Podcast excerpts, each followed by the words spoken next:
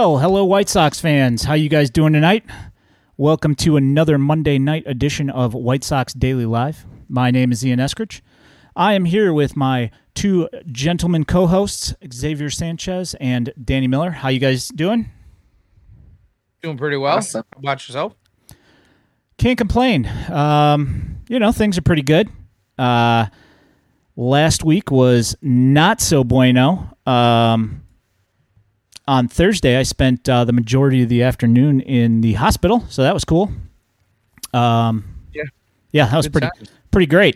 Uh, ended up with a uh, some sort of uh, abdomen infection, so that was killer. Um, yeah, so that was well, rad. welcome back. I'm glad Yeah. to see you here. Yeah, so uh, I am um, alive and I'm here, and uh, things are all right. Uh, I can't complain too much. Um, how's your guys' week? Uh, pretty uneventful, other than uh, feeling like I'm getting dragged at work a little bit. But uh, you know, other than that, uh, you know, pretty much more of the same.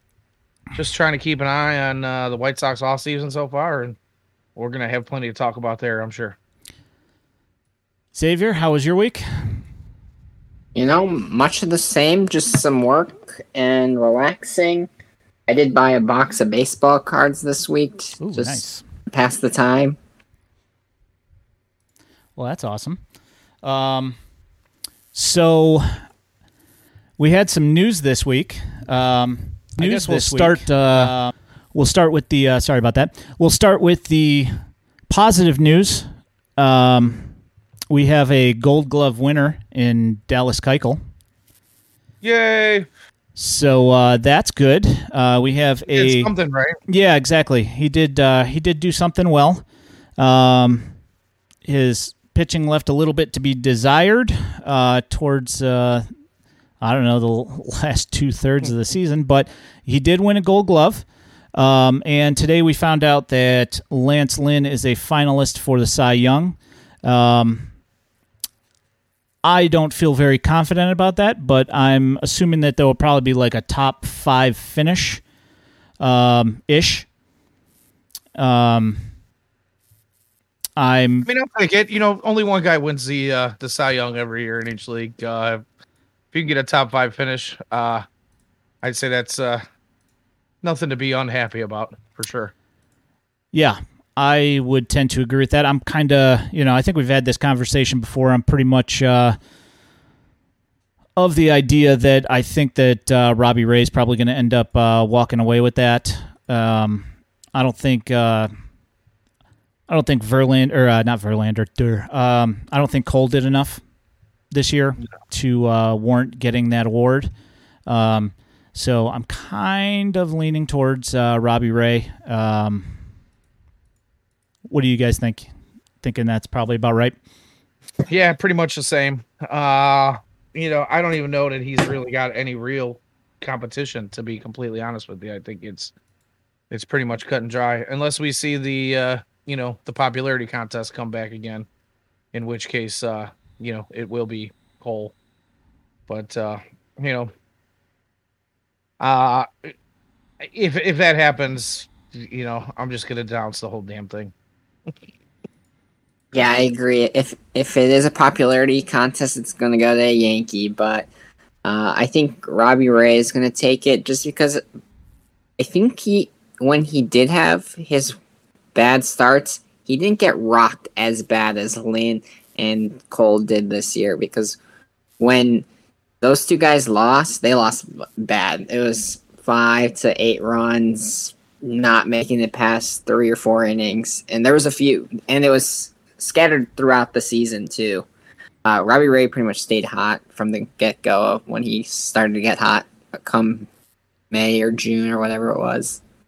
Yeah, I'm I, I'm on board with that. Uh, I know. I remember seeing uh, Gerrit Cole give up like uh, eight or ten runs in one of his uh, last starts of the month. Uh, you know, of the last month, and uh, I think it happened a couple other times during the year that I can remember as well. Same thing, and um, yeah, I I don't know. I just if he wins, I will be uh, befuddled and uh, a little bit aggravated with the whole uh, the whole thing. But uh, I I don't I do not foresee it happening. I'm pretty sure that uh, Ray's going to win it.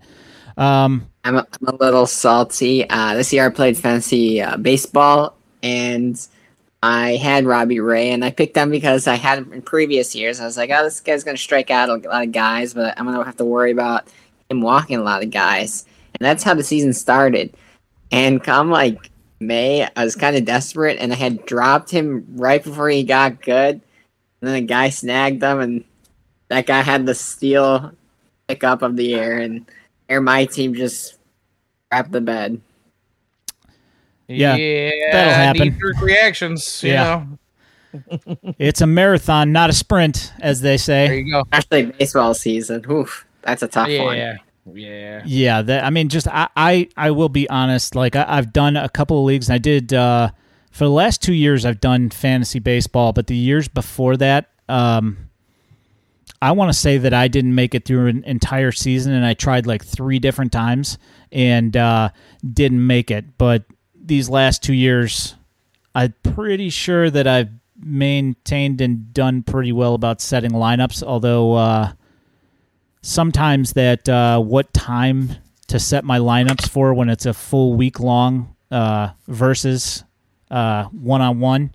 I did forget uh, last year a couple of times to set it before the Monday timeline kicked over for the beginning of the Monday game. But yeah, that's that's just a long, arduous season. It's like fantasy football, you know, doing 16 weeks and now this this year's 17. Um, fantasy football for me, uh, I have a hate hate relationship with it at this point. Um, it's kind of one of those things where you know I, I for whatever reason, um, if I get somebody, if if I get a top pick, for the most part, they're going to get injured or miss significant amount of time during the year, and uh, nobody else on my team decides to do anything. Like I, I don't remember how many. I didn't even look to see how many points I scored this week, but I looked in the uh, after the first game, and in like uh, I don't know, fifteen minutes into the second game of Sunday. And I think I had like 57 points with like a couple guys left to play, and I was just like, "All right, I'm done." so, what's uh, what's going on over there? I assume that you're uh, watching the the Bears. Ah, yeah. I got to be honest with you guys. I am definitely paying attention to you. I have the game on mute, but uh, as you'll see me looking away from the monitor here, I am indeed watching the Bears game. Uh, and uh, you know, Justin Fields just threw a nice touchdown pass that's going to get negated by a personal foul penalty. So, yay. Uh, more penalties by Oh. a bad team. Yeah, you know, there's that. Uh, but uh, you know, just to uh, speak really quickly towards, uh, you know, we were talking about. Let's you know first go back to uh, fantasy baseball, and uh, as you all know, we uh, we took part in an in-house uh, White Sox Daily uh, fantasy baseball season this year, and uh, I gotta say, you know, when you talk about forgetting to set lineups, I think I did that for probably the first month and a half of the season.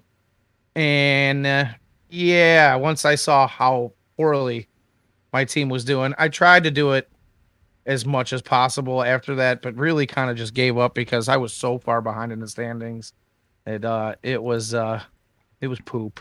yeah. That you know, It's fantasy baseball's tough, man. uh, you know, like just just keeping up with it all, and uh, remembering to set the lineups on time for every week. I mean, it's kind of one of those things where if you don't get on a schedule right away and you forget, Yeah. you're you're done for the week. There's not really a whole lot you can do, especially if somebody like uh, oh I don't know my first round draft pick in all three leagues, Fernando Tatis Jr. gets injured for you know a month at a Large time, a couple time. times, yeah, a couple times during the season. That was that was brutal, but uh, yeah.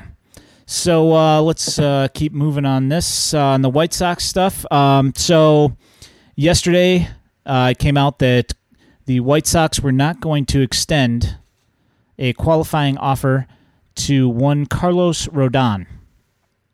Um, Mhm. the I believe the qualifying offer this year was eighteen point four, if I'm correct. Uh, it's somewhere between eight, 18.2 and eighteen point four. But I uh, believe eighteen point four is the number. yeah, they do not extend the qualifying offer, and therefore uh, Los is now a free agent.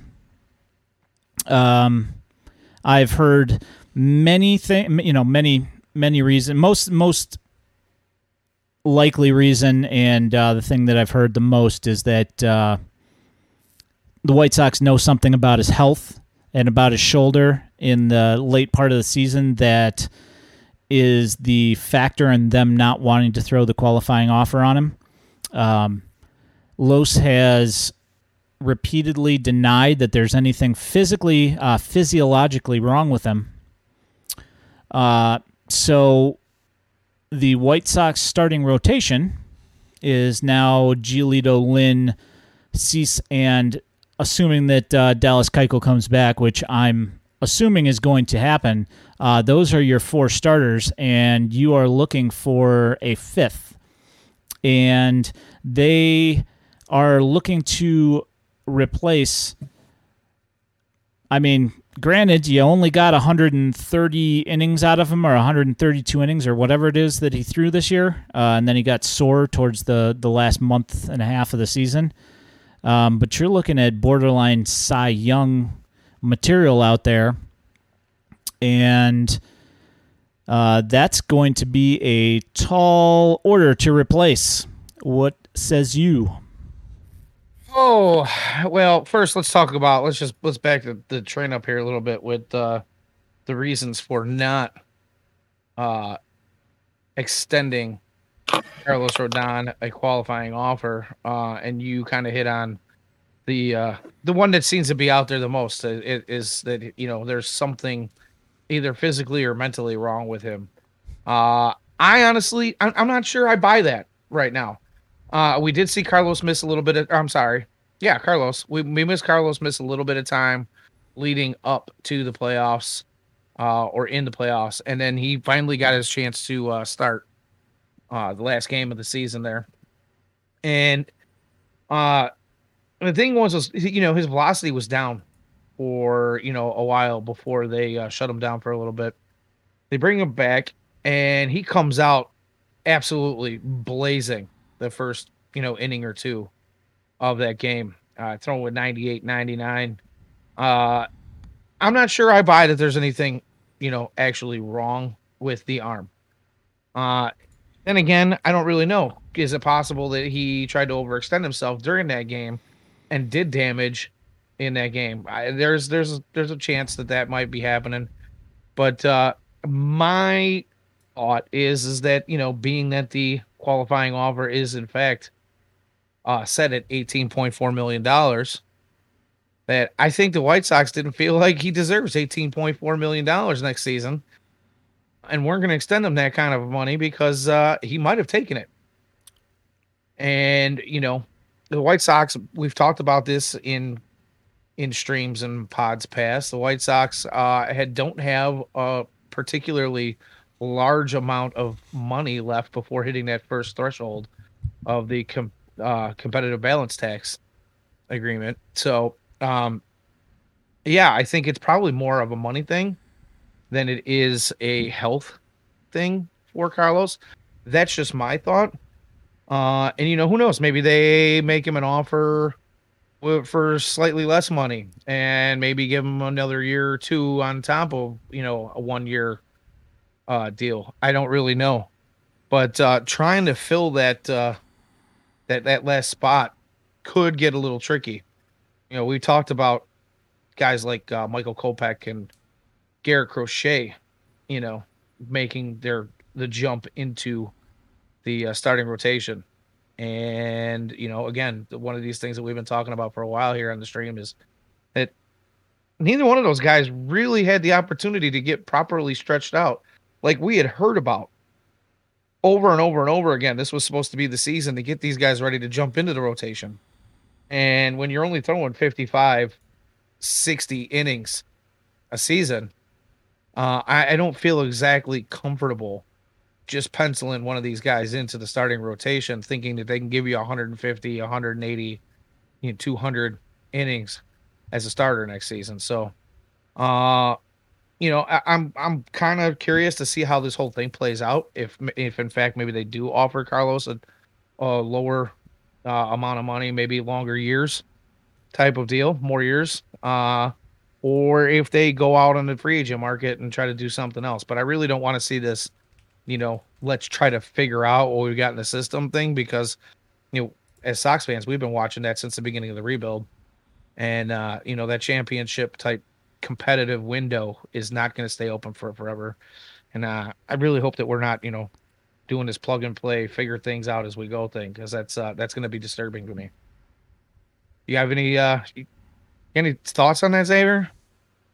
Yeah, I'm gonna also say it's a money thing more than a health thing, just because uh, time and time again we see I would say more decisions are made about saving money than like thinking about health first. At least that's me in recent memory. Um, so I, am gonna say it's a money thing. I still see a path of him just somehow showing up. I don't know how it's gonna do, but he could easily end up back in Chicago. But one of the things I wanted to bring up here, uh, we were talking about who, what's the starting pitching gonna look like, and this is a major concern for if they're gonna win because we we're gonna we're struggling for guys to eat up innings because the starting pitching rotation as is, I don't think it can hold up a whole season. Um, and also, I don't know if you saw Chuck Garfien's post, but I don't think it was the best timing. He put uh, shortly after uh, the news broke about them not doing the qualifying offer uh, and then I think Ashley Rodon made a tweet. Rick, uh, Chuck Garfien tweeted, Rick Hahn said the White Sox want to add Michael Kopech to the rotation next year. That means it's Lynn, Giolito, Cease, Kopech, and Keuchel, who's under contract for 2022. Carlos Rodon makes six. If Sox free up a spot, there's room for Rodon, but right now there isn't. Uh, the thing with that uh, is we don't know what kind of Keuchel's returning next year. And over the years, he's not that Cy Young Keuchel that was there 2015 or 2016. And Kopech, he's probably not going to touch 150 innings next year. It's to he's going to be on some type of innings limit, I'm assuming. Yeah, that's my thinking as well. Is that you've got Kopech who threw 60 roughly around 60 innings, and you've got, or actually, you got Kopech who, what do you throw, like 50 something innings, and then you have Crochet who threw 60 something innings. Is that that's that? I think that's the way it was.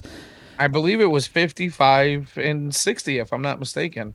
So Real close to that, anyway. Okay, so if you are if you've got those two guys, um, going as you saw this year from every other starting pitcher that's not coming back from Tommy John is that they had, uh, for the most part, like Lance Lynn led the majors last year in innings pitched with like 83, I think, in 20, uh, 2020 is 82 or 83 innings pitched. And that was in the 60 game season. He led the league. This year, when he came back, he struggled to throw 150. Uh, got injured, missed uh, some fairly, you know, he had a back early, and then he had the uh, the knee inflammation later on, and uh, that's a guy that is a workhorse and is used to throwing 200 innings a year, and he struggled to throw 150 this 150 this year, coming back after throwing 80 last year. So, what do you think that Kopech and Crochet, who have haven't thrown 100 plus innings in you know Kopech it's been like what like th- uh, three seasons now where he hasn't thrown 100 innings. Uh, he sat out with TJ and then he had the uh, the last year he didn't pitch at all. And uh, and then Crochet came from college and last year pitched in a relief role again. Only had what three starts in college for Tennessee or something like that last year. Um, so you're telling me that you're going to have those guys throwing significant innings next year. Um, I personally just don't see it. I don't see that, and, and you know, I'm not even talking about performance levels, which we saw both of those guys struggle pretty handily in the second half of the season this year. Um, you know, after Kopech came back from his uh, his knee or hamstring or whatever it was that uh, that weird you know twisty Yeah, thing that he did. Yeah, He tweaked his knee. yeah. Once he came back, uh, he wasn't the same. He had a couple of he had a couple ones that were pretty good. He had the the Field of Dreams game was obviously uh, you know a great outing for him, but he had a bunch of uh, other games. I can't remember if that's before the knee injury or after. Actually, I think that was before the knee injury. I think the knee injury was uh, either late August, early September, somewhere in there. That's entirely possible. I'd have to look and see what his game log is. I have I I didn't do that, but uh, you know, Crochet, uh, the hard uh, the uh, hard hit contact, you know, the hard hit hard hit percentage and uh, barrel percentage for him was not low. As was, you know, after Kopech came back from his injury, also not low. They were getting they were getting hit pretty good. So you're telling me that those guys, you know, if you slide Kopech into Rodon's spot, uh, Rodon, who just went and threw 130 innings for you with a two ERA, would had he made it through the entire season, would have been uh, top two or three in Cy Young voting this year, and just came off a TJ, pitched what like uh, what three innings last year or something like that. Comes back first season after TJ, first full season, um, and is is doing that. And so you're telling me that Kopech is going to come in and replace that, and everything's just going to continue to go on the up and up. I mean, I'm just personally, I'm not buying it. Now, Yeah, no.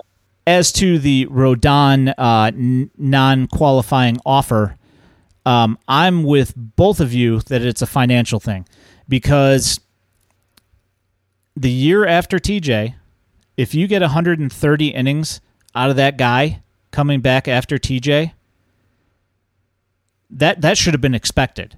That should have been, you know what? We know that we're only going to get 120, 130 innings out of this guy because he hasn't thrown 100 plus innings in years now because he's had injuries. Now he's finally cleaned up and everything's working. Everything physiologically is working. All of his body motions are working. They've taught him to use his legs, so he drives better with his pitching and he's not using his upper body only for pitches. So the question is we've seen him pitch. Do you really think that it's not a, a financial commitment issue here? I mean, I don't understand how you could think that. To me, Well, I mean, you're talking about a qualifying offer that it, it's creeping up on twenty million dollars for a guy who's given you 120 plus innings once in his career. Now, actually, I shouldn't say that. He's I'm, he's had a couple of three seasons where he might have. yeah. Yeah, but it's been but years since you know before this year. It had been quite a few. In all of those times before this, he was pitching through pain and, and through injury, you know, before he went and got the, the shoulder cleaned up, you know, multiple times. But we finally see the guy who, can, you know, he's supposed to be, and we're just going to throw nearly $20 million at him. Uh, I, I don't, I, I just don't see it. And then, you know, the thing is, is as the roster stands right now, the Sox are fifth in the MLB in payroll. They are not. They are. They don't have a ton of, of space, uh, you know. Uh, and we've got multiple holes to fill. Multiple holes to fill. So you know, I I, I really don't know if we're if we're going to be looking at you know trades to fill some of these holes, which I, I would think you're going to have to. But uh, you know, throwing eighteen million dollars at Carlos Rodon when you only have in the neighborhood of what like thirty five million or so before the uh is that what was that the number that we came up Uh, with? it was uh, roughly uh, 40 if they picked up Cesar Hernandez, which they did not do. they did not. So yeah, what, what was he owed? Six million. Six. Yep. So no no buyout. Six just six million flat okay, would have so been his the salary. stocks Yep. are in a neighborhood of 45, 46 million For the competitive balance tax. So we want to throw nearly Assumed because we don't know what the CBA is going to come back at, but we Well, assume that the luxury tax will be 210 or 211 million, whatever they set it at this uh, for this year. I think it's I think it's 212 for this year, but either way, um you know, you're not going to throw nearly half. You know, let's just say uh, uh, over a third of Well- what your what what what is left of your reaching that first threshold anyway at one guy at one pitcher who like we said did hasn't it hasn't eclipsed more than 130 innings in this past season. So Well, uh, we have three pitchers in Craig Kimbrel, Lance Lynn, and Dallas Keuchel that are all making roughly that amount or, you know, really stinking close to it. Uh, you just extended. Now, if we're talking about health concerns here, we have uh, three pitchers that are all over the age of 30, one of whom pitched 20 more innings than Carlos Rodon this year, throws four different kinds of fastballs, and you just gave him a two-year 38 con- uh, two-year 38 million dollar contract extension, and he only threw 20 more innings than Rodon did and that's that's your workhorse guy. Then you've got Keuchel, who's uh, what is he like? He's going to be 34 at the start of next year ish. yeah Um, he's and 16 he's making 18 million. And then you've got uh, Craig Kimbrel, Dirty Craig, who's also making, you know, 18 million. Um, so I guess at that point that you have to say, okay, well, we can't keep on paying all these guys 18 million dollars. My point is though, is that for Rodon for the qualifying offer to make sure that he doesn't go anywhere else, you pay him 18 million dollars is only one year. So that's a that's a positive. But uh, you know the salary constraints are real. Um, I know that uh, I don't think he's here right now, but uh, White Sox Premium K, you know, is fairly confident the White Sox are going to spend extra money. Where's it going to big, come big from? plans. Yeah. yeah So and, and i understand you you're saying that if you all you offer you know carlos that that qualifying offer and there are other pitchers on the roster that are are getting nearly the same amount of money that that qualifying qualifying offer was worth. Uh you know in, in that sense maybe it makes sense. But uh you know my only concern with that is is again does he he takes it and now you're you're left with this you're left with with many holes and not a lot of money to fill them uh the other thing that i wanted to bring up was that uh do we think that somebody else scoops up carlos rodon for that money for the same kind of money? Obviously i, th- I feel like now he's a free agent. Somebody's going to offer him something. Now do you think Carlos Rodon would have accepted that qualifying offer for one season? Or do you take a chance on offering that money, thinking that he's going to test the free agent market, see if he can get himself more money, and then the White Sox get the compensation attached to it once he does get signed somewhere else? What are your thoughts on that? I personally think that he probably would have taken the qualifying order or uh, offer, um, just because it's a lot of stinking money. Eighteen point four million dollars is a lot of money, no matter who you are. Um, you know, I mean, I, I guess I can't really say that because the, uh, you know, as the overlord of uh, Twitch, Jeff Bezos, um, you know, eighteen point four is not really necessarily a lot to him. It's like a eighteenth of a second or something.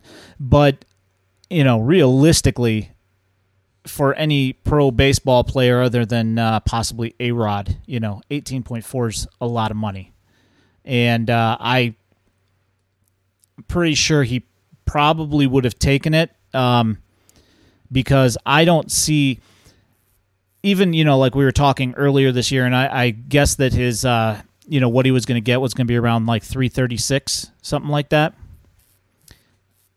Eighteen million dollars for next year alone is half of that.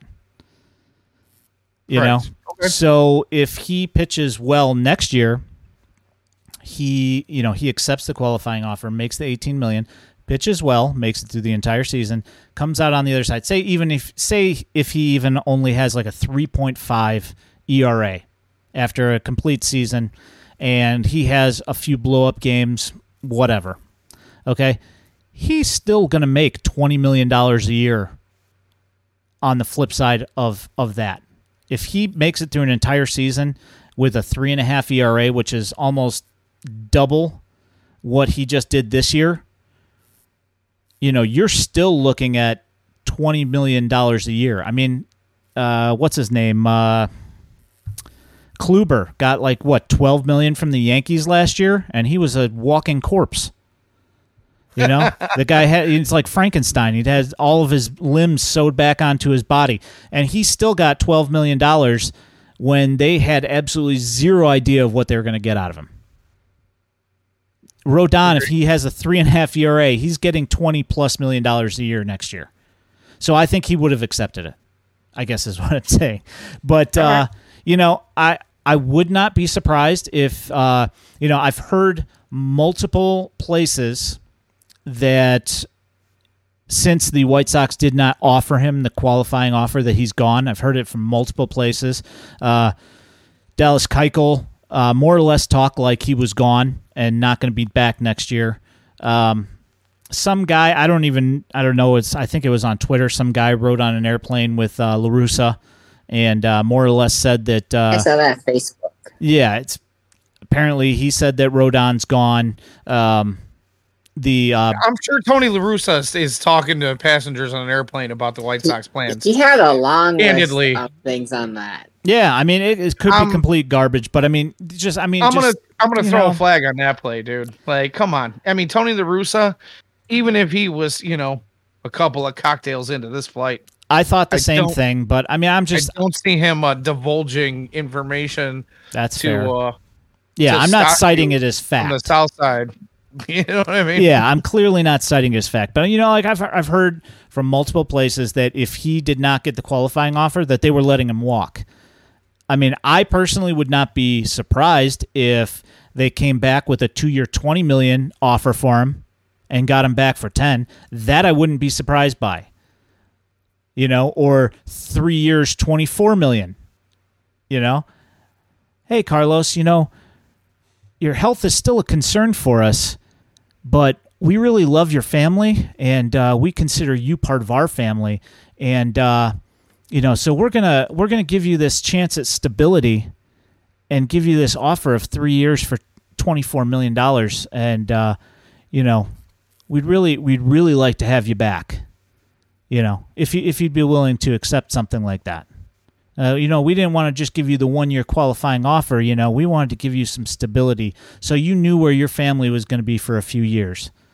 Give him the uh, the old Jose Abreu treatment you, you know, know you, you can you can live out your life here in the South Side, and uh, we'll make you a team ambassador when you're done, when you're ready to come back and be exactly just like Joakim Noah. You know, you'll be a team ambassador. All is all is good. You know, I mean, I could per you know I could see that that uh, that conversation happening. You know, just uh, judging by how I've seen the White Sox operate in the past, it would not surprise me. Um, Xavier, where are you at on that? Is is that what you think? Is do you think he's gone or do you think he's coming back? Mm.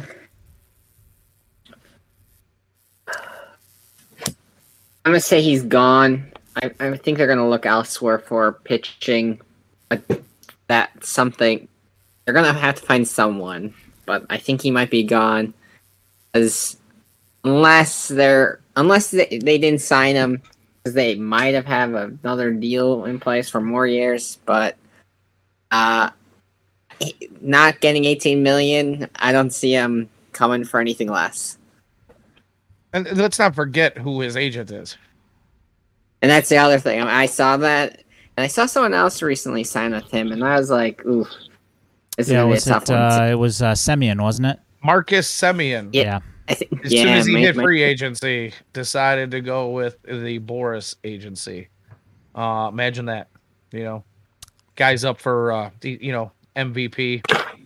And, Yeah. uh, I mean, everybody You know. demonizes the guy, but Knows for, how- for his clients, His he, job. he does his he does job. his job well. listen, if I was a if I was a ball player, and uh, I had a near, or even you know not just near, but a, a shot at being an MVP in a contract year, I think I might uh, hire Mr. Boras as my agent as well. Yeah, if you just you know hit 45 home runs and uh, you know almost led a team to uh, to the playoffs, yeah, that sounds about right. And he played a he played a nice second base as well. Took one for the team, played second base, so Bichette could stay at shortstop. And uh, yeah, Mm. yeah, Yeah. Yeah. And uh, you know, I don't see him leaving where he's at right now either. They seem to love him. They they have done nothing but they've done nothing but talk about bringing him back. Uh I don't I don't imagine that he won't test the market, but I do believe that uh they're going to throw a lot of money up here, at him up north there. So, Yeah, I don't see him leaving either. Um, I'd say uh, the uh, who was it? Um, trying to think. There was a athletic post today, which was the uh, top twenty-five free agents in uh, you know around this year, and uh, Seager was number one, and I think Correa was number two, and then I think uh, Semien was number three, if I remember correctly. Um, Seager was one, huh? Yep. Okay. Yeah, I was I was actually surprised. I was thinking it was going to be Correa, but um, but yeah, Seager, uh, due to his ability to hit the fastball, I think is what the uh, you know what the the gist of it was on the the first uh, paragraph or whatever. Okay. Yeah. Um, so uh, any any White Sox fans that had uh, Seager, you know, coming to the White Sox on a discount deal, um, which I did see in this in the chat uh, on the chat here. Uh, maybe it was last week, but it might have been two weeks ago. Two weeks ago. Um, It was ye- two weeks ago. 'cause I wasn't here last week and I saw that one myself. Seager Not not coming at a discount. Um, there was no shot of that happening uh, either. Um, also, uh, Chris Taylor given the qualifying offer by the Dodgers, I believe. So he ain't leaving because he's not not signing for eighteen point four million dollars to play with the Dodgers again. I mean, I'm Yeah. almost positive unless somebody's you know willing to give him ridiculous money, which wasn't going to happen here, despite what uh, you know some people were thinking. Uh, I did not see him leaving the Dodgers, and uh, with the qualifying offer, I'm pretty sure that's not happening. I mean, you know, he's probably the best utility player in the game. Not probably, he is. He's the best utility player in the game. And for a, a guy to be considered a utility player, as good as he is, to get $18.4 million in any one single season, good luck. He ain't going anywhere. Yeah, He ain't going anywhere. I don't think so either. Um, so uh, White Sox, uh, other White Sox news. Um, we had uh, Evan Marshall, um, Cesar Hernandez, uh, Jimmy Cordero, and Billy Jace Fry. Hamilton, I believe. Uh, Jace Fry too. Uh, Chase Fry, I believe, as well. also, uh, well, I know that at least the four that I said, I don't know about Jace Fry because I don't remember off the top of my head, but uh, all have elected free agency and they will dip their toes in the pools of free agency to see what, uh, see if there's anything that's going to bite out there. Um, I personally would not be surprised uh, to see Cordero and uh, Marshall re-sign um, with a minor league deal, uh, just because you know Evan Marshall injured, uh, Jimmy Cordero rehabbing from injury. Um, you know, Yeah, I don't think anybody else is going to offer them any more than what the Sox can offer them right now. So, agreed on that. yeah, I just I just don't see it. Um, yeah, uh, let's see. Uh, as far as the uh, the minor leaguers go, um, the White Sox re-signed Tyler Johnson to a minor league deal already. Uh, earlier this week. Uh, closer for the uh, Knights, Nick Turley, uh, the guy who got into that that big brawl with an umpire earlier this year. Um, he elected free agency, as did everybody's favorite pitcher, Mike Wright Jr. Uh, he declared free agency, as did uh, everybody's other favorite, uh, Alex McRae, also free agency. Um, you guys got anything on any of that stuff? Nope. not not really. Bye. Have a nice day. Like, you know, I don't want to be rude. I don't want to sound uh completely insensitive, but uh I mean, you know, Mike Wright is like 63 or something. I don't know. He's getting up there. He's he's not a spring chicken. You know what though? He did pitch really, really well at Charlotte this year. Um, so I don't know. I mean, you know, Everybody know. disliked him, but and, and called him Mike wrong and all sorts of other stuff. I thought he did a fairly decent job, and you know when he came up here, he was his job was to eat innings, and for the most part, he did do that. So I don't understand why you'd be mad at the dude or No, I'm not mad at him. I just uh I you know, I I feel like there are some fairly inexpensive uh options available out there and uh oh yeah. you know, I, I think there are other ways to uh fill holes in the in the bullpen. And you know, if anything, let him go ahead and test free agency. And if he doesn't score anywhere else, bring him back on another minor league contract. I forgot some uh, a, a huge, huge name for the free agency pool. Uh, Leury Garcia also elected free agency. Um, you know, not that he was under contract, so it really doesn't matter. But he is now a free agent. Um, we've had this conversation before. Is he coming back? Uh, I'm gonna call him Lingering Larry. Uh, I think I think he's gonna be stuck out there for a little bit, and then after a while, the White Sox are just gonna be like, you know what? Nothing's they're they're gonna do nothing for a while. It's like at least to us, it's gonna seem like they're not trying to bring in anyone, and then like a month or two months in the free agency, they're gonna like, eh, he's our guy. We're just gonna bring him back. I Everybody know. loves Leury. We'll we'll just we'll bring him back. I don't know. La Russa is going to be beating that drum hard, man. He they might sign him next week. You know, I did I did hear something uh not that it's, you know, anything, but you know how uh in Moneyball Billy Beane had to take away uh Carlos Pena from Art Howe so he would play his guy. Maybe Rick Hahn doesn't re-sign him on on purpose because he knows that if he's here, Tony will play him every single day and not let him get any rest. yeah, you know the difference between uh Leury Garcia and Carlos Pena. Carlos Pena was a rookie who uh had shot at you know rookie of the year and uh, All Star, and when he was traded. Leury Garcia, well, you know he is Larry Legend, but uh I digress. Yeah. I I you know, I mean the guy did do some decent stuff this year and his contribution is eh, you know is definitely noticed, you know? Like you cannot deny that he did some really good things for the White Sox this year. However, it's still Leury and you know, other than his uh, couple of hot streaks, he's still Leury. And he's still, I mean, Yeah. r- realistically, he is still a utility player, despite what, uh, you know, TLR will have you believe.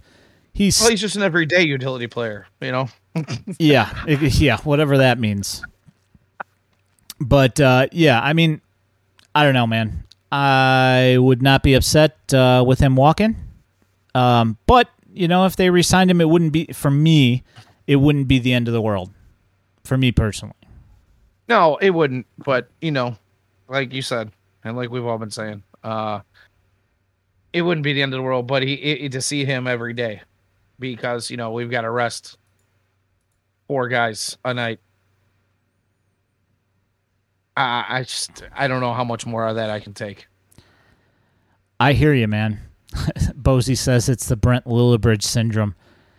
Yeah. The Lilliputian. Yeah. Um, yeah. I yeah. I mean, if uh, Rick Hahn, Rick Hahn lets him walk specifically for that reason, I don't blame him. He's the kind of guy that uh, you know you can't allow Tony to have because he's going to play every single day, and you know, uh, you know, to say we got to let our you know we got to let our uh, our guys rest, not the pitchers.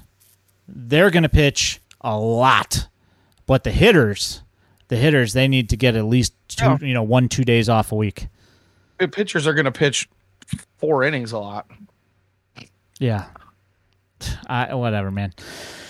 uh, we're gonna we're gonna extend. We're absolutely going to extend that bullpen to its its stretching point all season long. But yeah, everybody else, take a break. Put yeah. your feet up. Relax.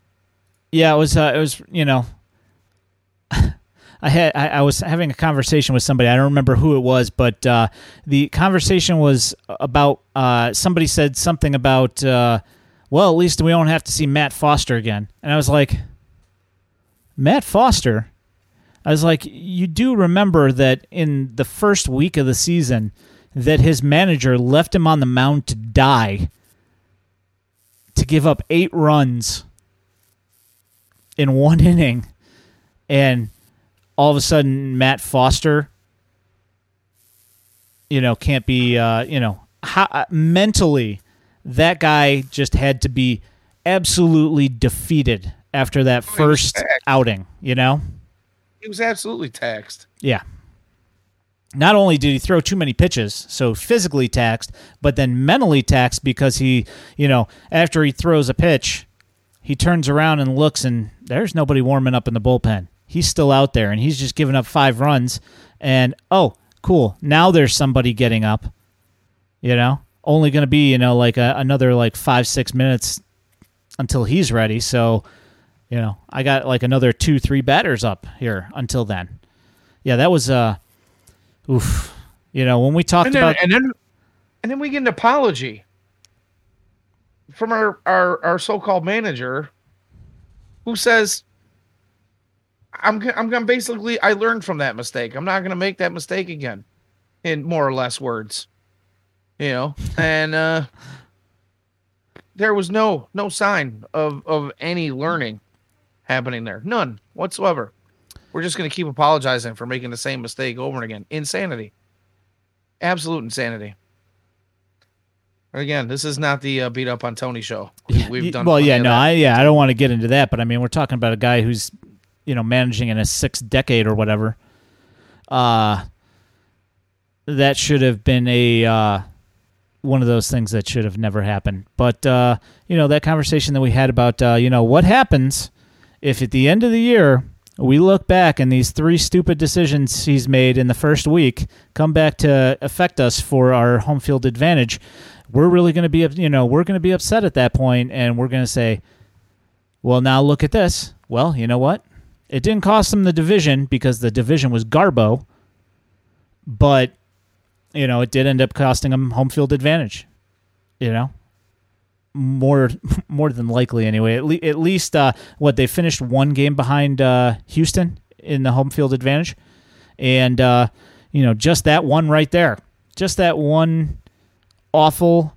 Uh, you know, go into a inning with what a five five run lead, and then end up losing that game because you left your pitcher out there to die and didn't have anybody warming up after you know what three four runs scoring. Yeah, I'm. You can give me all the excuses you want and say, "Oh, well, you know, I won't make that mistake again." Well, you shouldn't have made it in the first place. You've been managing since the '70s, dude. And that's the thing, though. It it wasn't just that one time, and you're right. It should not have happened that one time, but it wasn't just that one time. Even after taking the the brunt of the responsibility squarely on his shoulders, at least in a media, uh, you know, appearance in a press conference after a game, you know, you're going to address the media and say, you know what, that one's on me. That one's on me. I left them out there to die. It's on me. Well, how many more times did you do that throughout the season? And not only did you leave these guys out there, you brought you stood guys up in a bullpen that threw like three warm up pitches. They weren't even pitching off the rubber. They were still three, four feet in front of the rubber or behind the rubber, loosening that arm up, and you're bringing them into the game. Absolutely ridiculous. But again, I'm not going to go down this road. I'm going to I'm going to bite my tongue. I've said what I have to say. Yeah. All right. Let's. All right. Rein it in, guys. Rein it in. Xavier, quiet. Excuse me, Xavier. Quiet. Um. So, uh, tonight we are talking about infielders. Would you gentlemen like to move on to that right now? Absolutely. All right. So I figured we'd go my around the horn. What's that? Turning a page. Before my attitude gets any worse. you know, that's one of those. That's one of those conversations about uh, about those ridiculous things. That's one of those things that can get out of control, and I fully understand that. And as the uh, John McLaughlin of the uh, McLaughlin McLaughlin, McLaughlin group, yeah, I'll say wrong. Next issue. So, uh, let's go ahead and start with three B, uh, third base. Yeah. Uh, the majority uh, player this season, obviously, uh, because he felt that he needed for the team due to uh, injuries to Eloy and Luis Robert and uh, all the other players, felt that he needed to uh, be a tough guy this year, if that's what uh, you want to call it, slash uh, how he wants to look at it. Uh, Yoan Moncada, the third base war. What is it good for? Uh, it tells us that Yoan Moncada is the third best third baseman in the major leagues this year, behind uh, Jose Ramirez and Rafael Devers in Boston. Uh, Yoan Moncada with a 4.5 F war. Um, how do you feel about the state of Yoan Moncada, Xavier? Um, I'm team Yoan Moncada all the way. I don't know if I talked about it last week. I think I did just a little bit on how I was totally against all these negative comments against him. Like I know he struggled, and my theory is those that missed was I think if he had a few more home runs and a few more RBIs, people would uh, think of him as a much better player, even though he already is that much better player. And he's a huge improvement what they've had over the last 10, 15, 20 years. I'd say that that is an understatement. Uh, the closest thing that the White Sox have had to him uh, in ages is what Joe Crede. Yeah, yeah. I mean, uh, he wasn't you know, even that.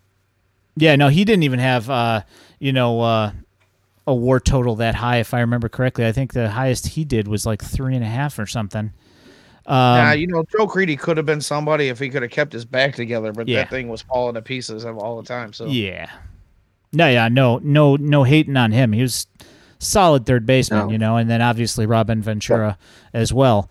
Um, so earlier today, um, I did, ha- you know, we talked about this earlier today. For uh, anybody that is in chat or listening to the podcast, if you have not heard the uh, the breakdown on Yoan Moncada on uh, Sox Machines podcast, uh, they did a player review of uh, Yoan Moncada, and uh, I thought they did a really good job on looking at some of the numbers um, that uh, he put up this year, and uh, pointed out a lot of things which I have also seen and that we have mentioned on here numerous times. But they did uh, mention um, something else that.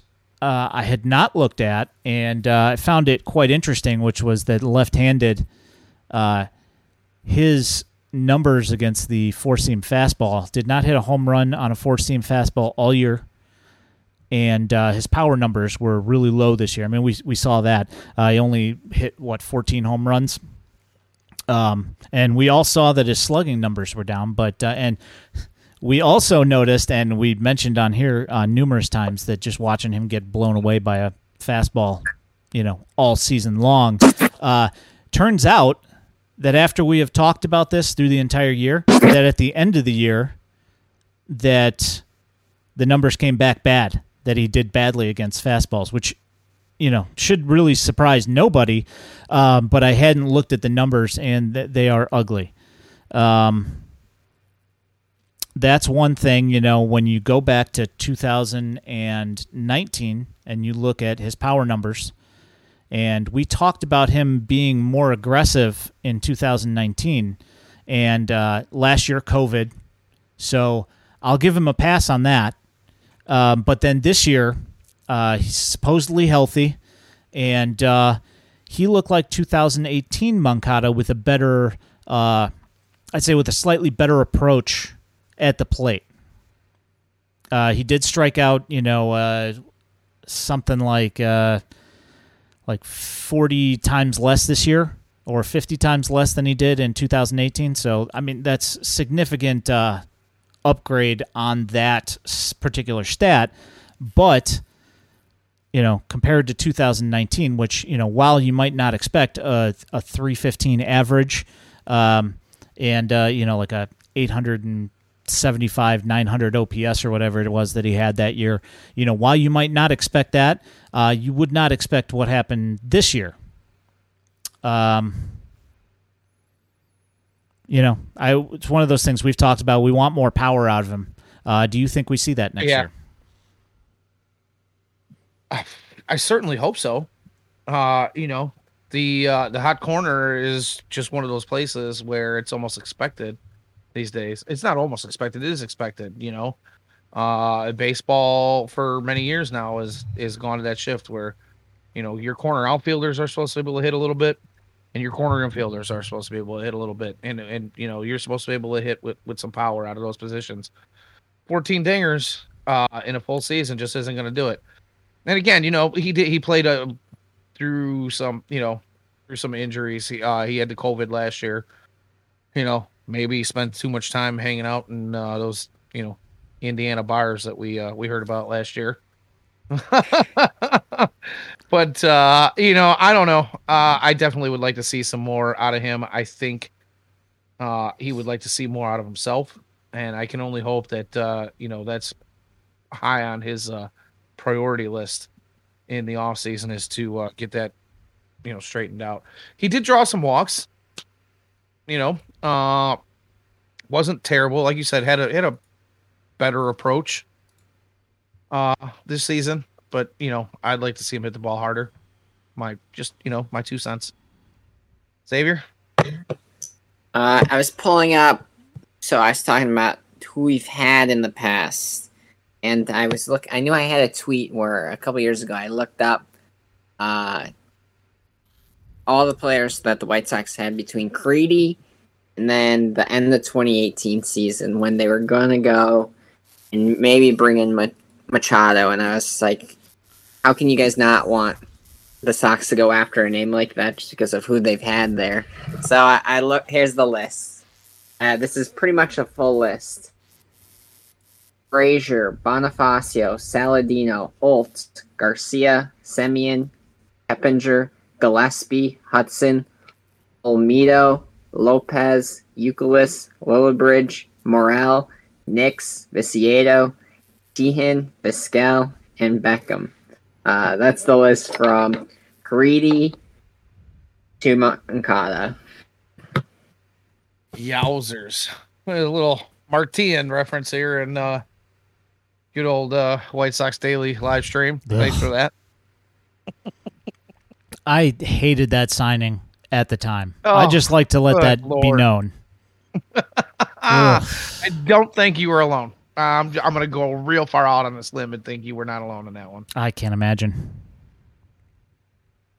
Yeah, a lot of us. I I had some high hopes for the Todd father. He wasn't exactly awful, but he was not the same guy he was over in the NL. Yeah, no. So Uh, Um, I went to I went to a game.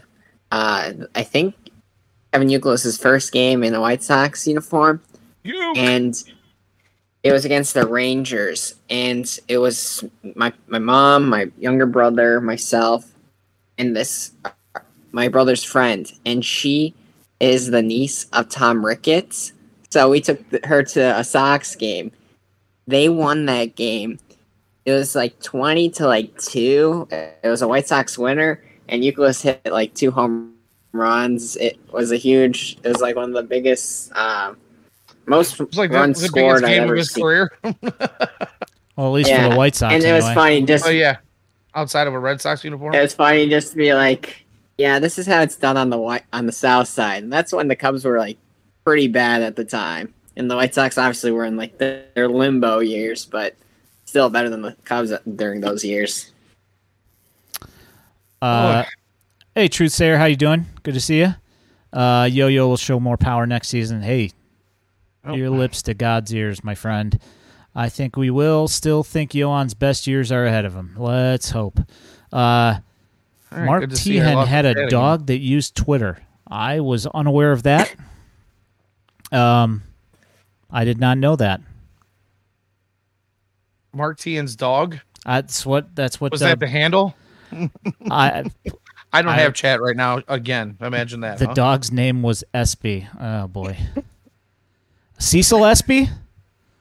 Probably not Cecil Espy. Uh, Rangers uh, legend Cecil Espy. After after the award, Uh, the ESPY award. I don't think so, but you know. Oh, Uh, Lord. let's see. Uh, so the and I don't even need to tell you this, but who do you think is the second most games at third base for the Chicago White Sox this year?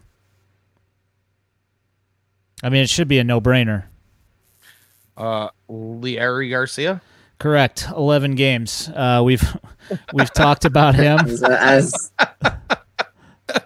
Yeah, it's not really a surprise. I mean, you know, we we know, uh, you know, that guy uh, at third base. Surprisingly, he didn't actually play that bad, from what I remember of him being at third base. Uh, he's not a, you know, not your normal guy that you would want to have at a third base, but you know, as a utility guy, you know, or everyday uh, everyday utility player, whatever that means. Oh yeah, he plays every position every day because he is an everyday ball player. Um, third most games for the White Sox at third base. One Jake Burger uh, with eight games. Bergatron. Yeah, which you know, great story. Um, I'm not quite sure what they're going to do with him, and uh, you know, when we saw him at third base, he looked okay at the major Yeah, league he level. wasn't terrible. Yeah, I think he hit terrible. what he hit what like 250 or something like that uh, ish, 250, 260. I don't remember exactly. I'd have to look up his numbers, Yeah, but that sounds about right. yeah, I'm pretty sure it was like 250, 260. He he did fine. You know, he hit that uh, that that uh, nice dinger uh, to left field. Um, Finally, took him a little while, but he got yeah, there. it took him a little bit, but you know, it's like one of those things. You know, it uh, you know, that's one of those uh, things. You know, some guys just take a little while to get the first one out of the way, like Frank Thomas. You know, so ergo, uh, Jake Burger equals uh, Frank Thomas. So yeah. well, I was at that one. Oh yeah, nice. Uh, 263, 333 OBP, 474 slug, 807 OPS, 118 OPS plus.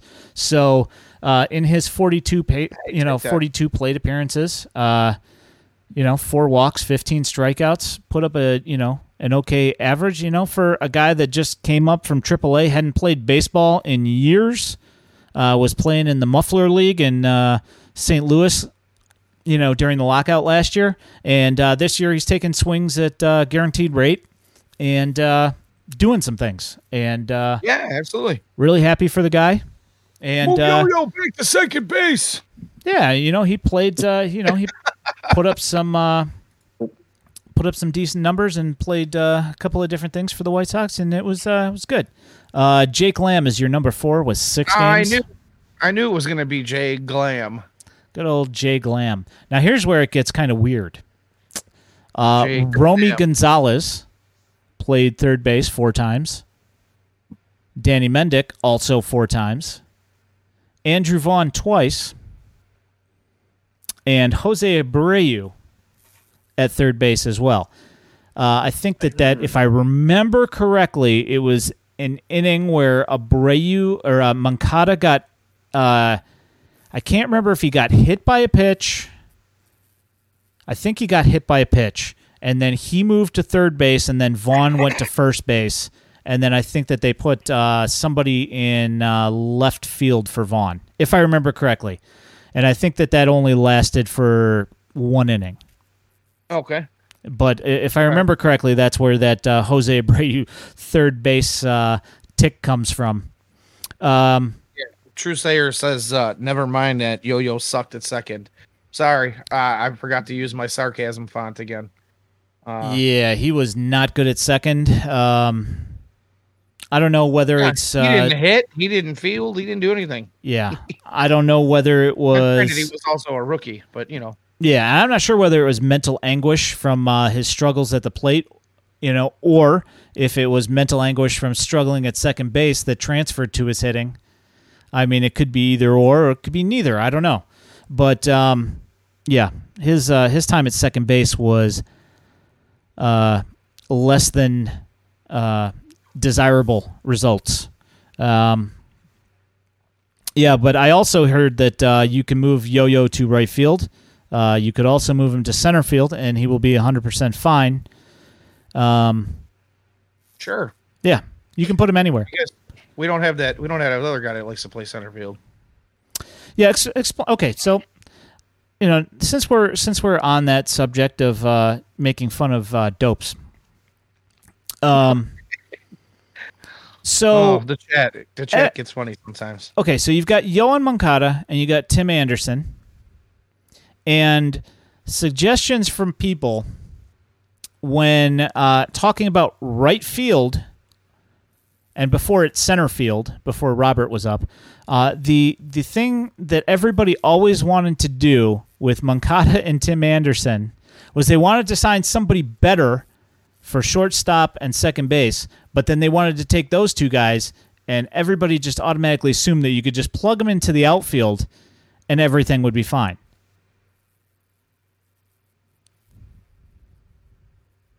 You know what I mean? like You hear those crickets chirping? yeah, no, I do, and it, it- you know, it's nothing. You know, I don't expect you to be like, well, you know, that makes sense. No, we we all know that it's it's ridiculous. Um, besides the fact that the team hasn't had a right fielder that's actually been half a, you know, half, Half a right fielder. worth half of an actual right fielder uh, in, you know, since uh, I don't know since 2005 more or less. Um, yeah. Um, aggravating. Since Anyway, a one World Series MVP, Mister Mr. Jermaine Dye. JD. Yes. Yeah. I mean, you know, uh, you know, Avi wasn't terrible, terrible, um, but uh, you know, Mazara was, Eaton was. I mean, I don't even want to. Ryan Cordell. I mean, we could just sit here and go through all this, like the, that list that you just came up with. Third base. Jay Glam. I'm pretty sure the right field list would be way uglier and much longer than the one Yeah, that you just not gonna go rattled off for third. We only have about uh, 50 minutes left in the show here. yeah. We're gonna use Um, up 45 of them on that list. So So, uh, as far as uh, third base, uh, grade for third base, I'm going to go with a uh, a B plus. wow, you stole my grade. because I you. think that uh, mu- you know, obviously the power was lacking, but uh, Moncada still ends up coming in at four and a half WAR and still ends up being the third best third baseman in the league uh, without those power stats. Now I would like to see those power stats next year, and I would see, like to see a you know some less strikeouts, but other than that, solid defense. And you know, I mean, he put up some some decent numbers offensively. It just it ended up being too many singles and not enough Yeah, extra base hits. But much. yeah, I'm I'm you know B B plus. I, I'm I'm good with that. yeah, if he can find that left-handed stroke again, you know, uh, I think uh, I think he'll be just fine. Xavier. I was also in the same uh, grade. I was thinking a, a really low A minus or high B plus. Another thing we haven't mentioned that I thought was uh, worth bringing up was, I think it, it was career highs in both um, walk percentage and strikeout percentage. Like so, both huge improvements of his game. Which you know, it sucks he didn't hit a bu- bunch of home runs and drive in guys, but if he found a way to improve elsewhere, I'll take that. And hopefully, he brings that and those other things next year. Yeah, let's hope for a little bit of improvement. Um, you know, and that's all you can ask. I mean, he's coming into his year 27 season, should be the uh, you know beginning of his prime, quote unquote. Um, all right, so moving along to uh, shortstop. Obviously, your number one player at shortstop this year was Tim Anderson. Um, now, oddly enough, on Baseball Reference, It's not Larry. what's that? It- Oh, I, oh, I is thought you were not gonna go down the Larry. Yeah, oddly enough, on uh, Baseball Reference, Yoan Moncada um, drops like a half uh, half a WAR on Baseball Reference, but uh, Tim Anderson on Baseball Reference is a four point six. I think on uh, Fangraphs he's like a four point four point eight or something like that. I can't I can't remember, but uh, you are looking at another year of improvement for Tim Anderson. Um, again, just like everybody else in the lineup, uh, you are looking at uh, less power this year than uh, two years ago, less power than uh, almost less power than last year, if I remember correctly. I don't. I'd, I'd have to compare the two years, um, but I want to say that his. Uh, let's take a look here, right quick. Yeah. Um, yeah, 60, uh, 60 points less uh, slugging percentage. And uh, he did have seven more home runs this year than he did last year, which, you know, kudos to him. 17 home runs this year. Um, but uh, I thought that uh, he made some, some pretty good strides this year, uh, especially defensively. I thought he did a lot, a lot better job this year defensively and managed to keep his offensive numbers, you know, at least uh, if not in lockstep to last year and the year before, uh, at least was you know it's something that's comparable. Uh, and uh, ended up at the All Star game. You know, besides the point that he didn't get an at bat and he should have been there anyway. Uh, and uh, that gave him the, the fuel for the uh, the Field of Dreams game to walk off the uh, the home run. And what a moment. Probably Yeah. the number one moment of the season for me as a White Sox fan. Yep. Uh, you know, we can sit here and talk about making the playoffs for only, uh, you know, for the second season in a row. First time in the history of the team for that to happen. Crazy when you think about, you know, the, the tenure of the White Sox in Major League Baseball. But, uh, you know, I, I got to say, if there's one single most awesome moment it, that's got to be it for me.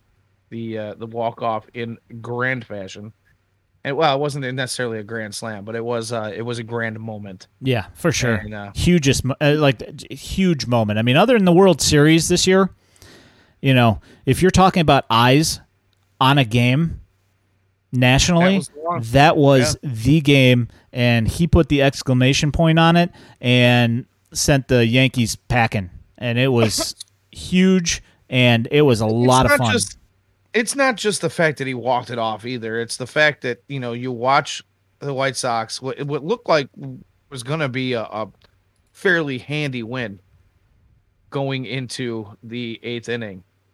And you know the White Sox give up a couple runs, and then Aaron Judge hits a bomb to, uh, you know, it, it just took it basically took the sail, took the wind out of the sails.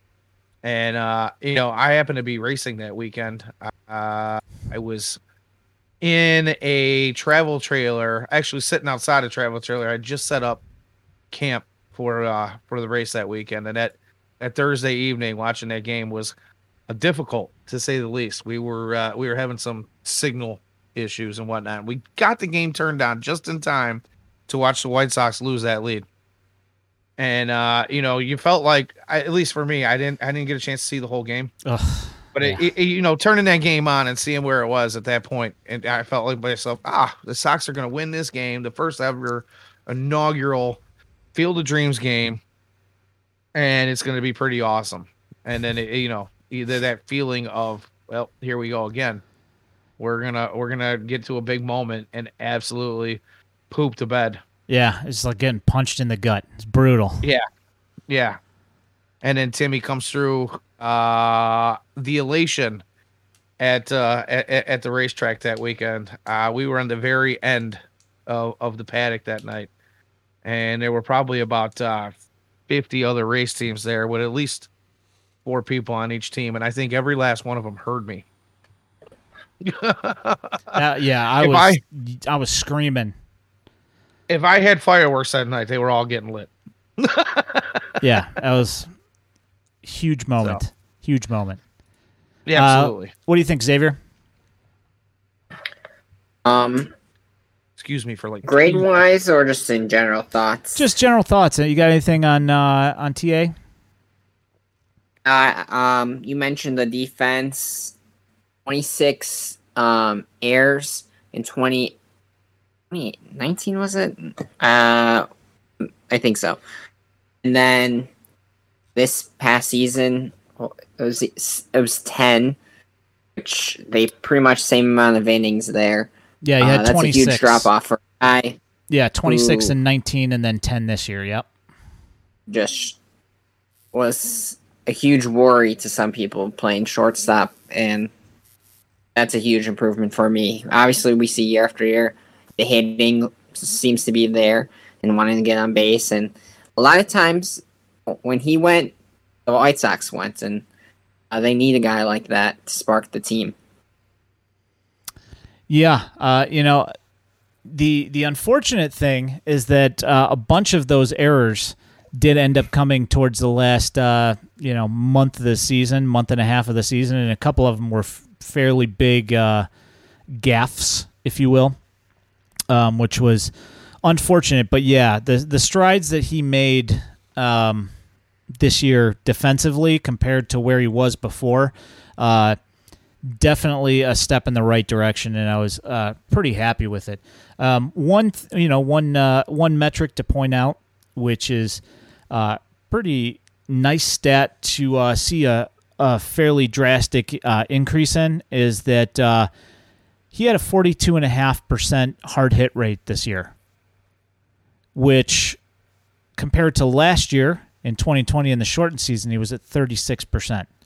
Uh, his second highest of his career was in 2019, which was the the coming out party, if you will, for uh, Tim Anderson's uh, batting average, you know, his average title, and uh, just going out there and smacking the ball around. He was at 40.3. So you saw a, a 2% increase from that year.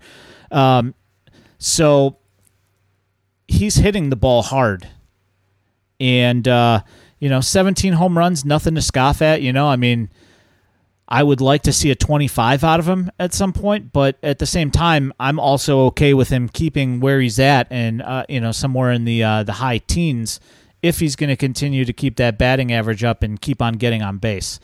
And um, this year, uh, second highest walk total in his career, had 22 walks this year. You know, compared to the 119 strikeouts, the ratio is still, you know, 1 to 5 ish. And you'd like to see that, you know, climb a little bit. But, uh, you know, I'm uh, pretty pretty decent numbers from him this year. And uh, you can't complain about a guy that's, you know, almost five war.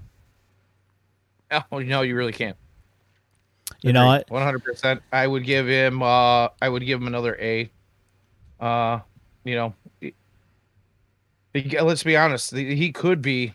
He could be another one of those guys that's uh, maybe not in the, MVP conversation, but uh, as far as uh, being uh, on the White Sox, he could be. You know, the White Sox MVP the last couple of years. You know, we we heard we heard uh, guys like Chuck Garfien and and Ozzy and you know some of these some of the other commentators throughout the season. Uh, you know, Jason was really big on it about how when Tim Anderson's not in the lineup, that spark seems to be missing, and uh, it really did seem to hold true. Uh, he was the, the driving force of that team. So, uh, I you know, he, he's he's the guy. He's the He guy. might not be the league's MVP, but he's our MVP. Uh, there you go. Yeah. yeah, I mean, you know, I yeah, the of course, you know, we'll, we'll get to uh, first base later. Um, there's a gentleman over there that uh, you know Yeah, he's got something to say about has got that. something I- I- to say about it um, because he was the league MVP last year. Um, but uh, yeah, I'm I'm I'm uh, I'm an A minus guy for uh, for Timmy. Um, I think that uh, you know with those defensive improvements and uh, continued uh, exercising of that bat, um, I think that uh, he's fantastic, and uh, I'm glad he's not going anywhere. Um, God, you remember all the people that thought that, that thought he should go somewhere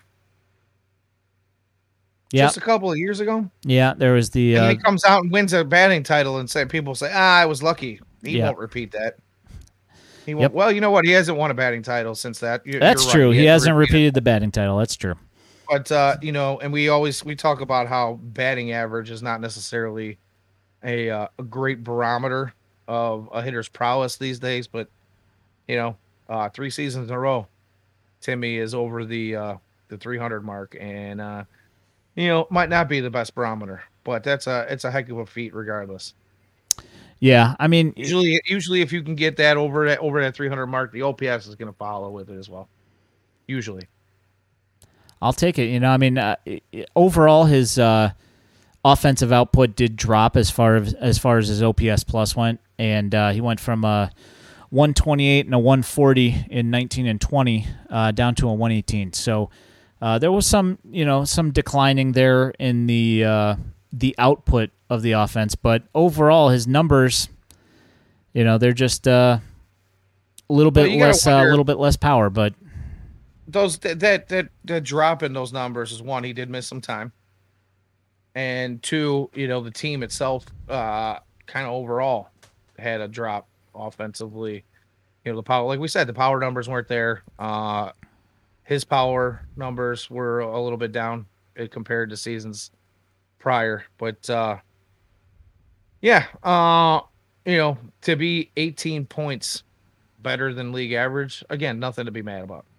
Yeah, I mean, you can also uh, bring up that uh, the year that he did win his win his batting title uh, was a the juice ball year. This is also correct. So you know the uh, the fact that uh, the power is is down a little bit uh, from from then. Uh, you know, but last year, you know, when it was not a juice ball year, uh, and he had higher power numbers than he did the year before. So, you know, who knows? Could be that uh, maybe some of that, uh, some of those uh, little nagging injuries did uh, sap some of the power from him, and uh, you know, maybe next year we see a, a slight bump in that. I hope so, but uh, you know, who knows? Uh, so, second most games at shortstop this year. Leury Garcia, Men- Yeah, it's Mendick. Yeah, Mendick. yeah, it was Mendick. And uh, this year, uh, Danny Mendick came up, um, did not have those hot streaks that he had uh, last year. He had a couple of hot streaks where he did uh, did put up some decent numbers that kept him around for a, for a pretty long time last year. Uh, you know, even in a 60 game season, he still had a couple of hot streaks like that. Uh, this year did not really have those hot streaks. Uh, he was pretty consistent. Um, ends up finishing the year with a uh, 589 OPS. Um, no power to speak of. Hit a couple of doubles and a couple of you know five five doubles and a couple of home runs. Um, drove in 20. Uh, he did have 18 walks to 42 strikeouts, which is really nice. I mean, almost uh, you know 50 percent uh, walk to strikeouts is uh, pretty nice. Um, but uh, yeah, I don't. Uh, with Romy coming up, and uh, with some of the other guys making moves down in the uh, minors, um, I don't know. I don't know how long uh, we can think that uh, Mendick is going to really uh, keep on having roster time here. You know, uh, you can't uh, hit 220 and expect to be around for too long. What do you think, Xavier?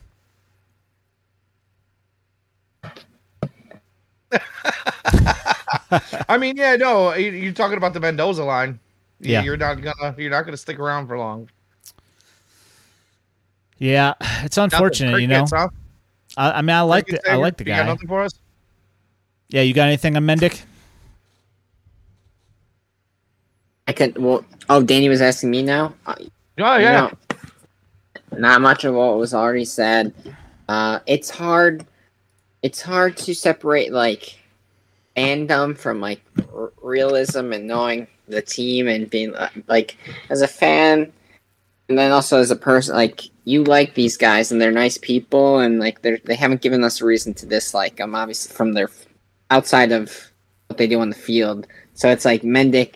We saw what he did in the prior season, and he, he performed and he seemed like a fun guy to be around. He had, oh, wasn't he the one? Uh, wasn't it Dancing with Mendick or those dance videos? Uh, the uh, club. Uh, what was it? Uh, Club Dub. Dub. Uh, what was it? Club uh, Dub. Yeah, but that was the Bears. no, I think. Yeah, that was the Was it? Bears, but dancing, right. He played- dancing for Dubs or something like Maybe that. dancing for Dubs. So, so he was like a fun player to to root for, and obviously last year didn't work out. So uh, we'll see how much they give him a chance again or whatnot. But there's plenty. There's as we saw this year, people are ready to step up, and if those guys can get a chance for a longer term, who knows if those short term successes can be seen on a grander scale.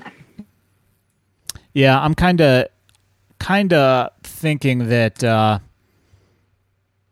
there's not going to be a whole lot of at bats for him, but. Uh, you know, if he uh, if he shows up better than uh, some of these other guys that you're thinking might uh, take some of those utility innings, um, you know, he does have some flexibility. He can play the outfield a little bit, and uh, you know, he plays most infield positions. I wouldn't put him at first base, but you know, he can play third, short, and second.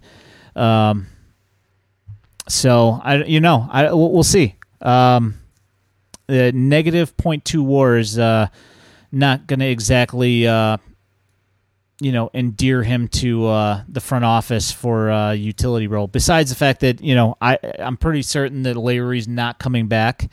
Um, I still think that uh, there might be somebody else that uh, pushes him for that utility role.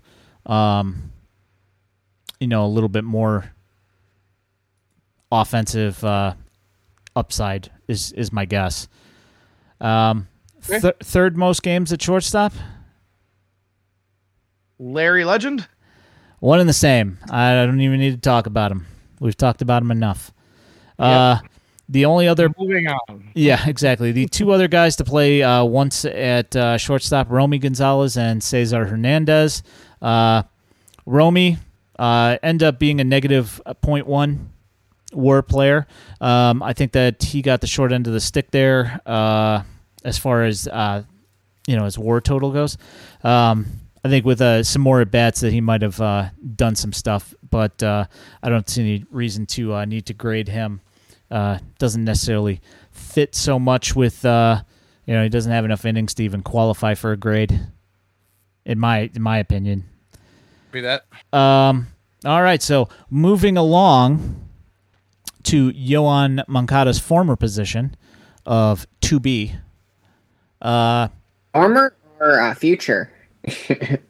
uh, it better not be future. uh, I see what you did there. yeah, better better not be. That's- uh, Uh, I, I hope not. Yeah, so tied at 53 games apiece, you have uh, the big acquisition of the trade deadline for the offense, Cesar Hernandez, and the big trade deadline loss as far as the team goes. Not necessarily, you know, obviously not this season because uh, he wasn't going to do anything for you the rest of the season anyway, but. Uh, Nicky two strikes. Nick Madrigal also with 53 games. So they tied at uh, 53 games. Now, in that 53 games,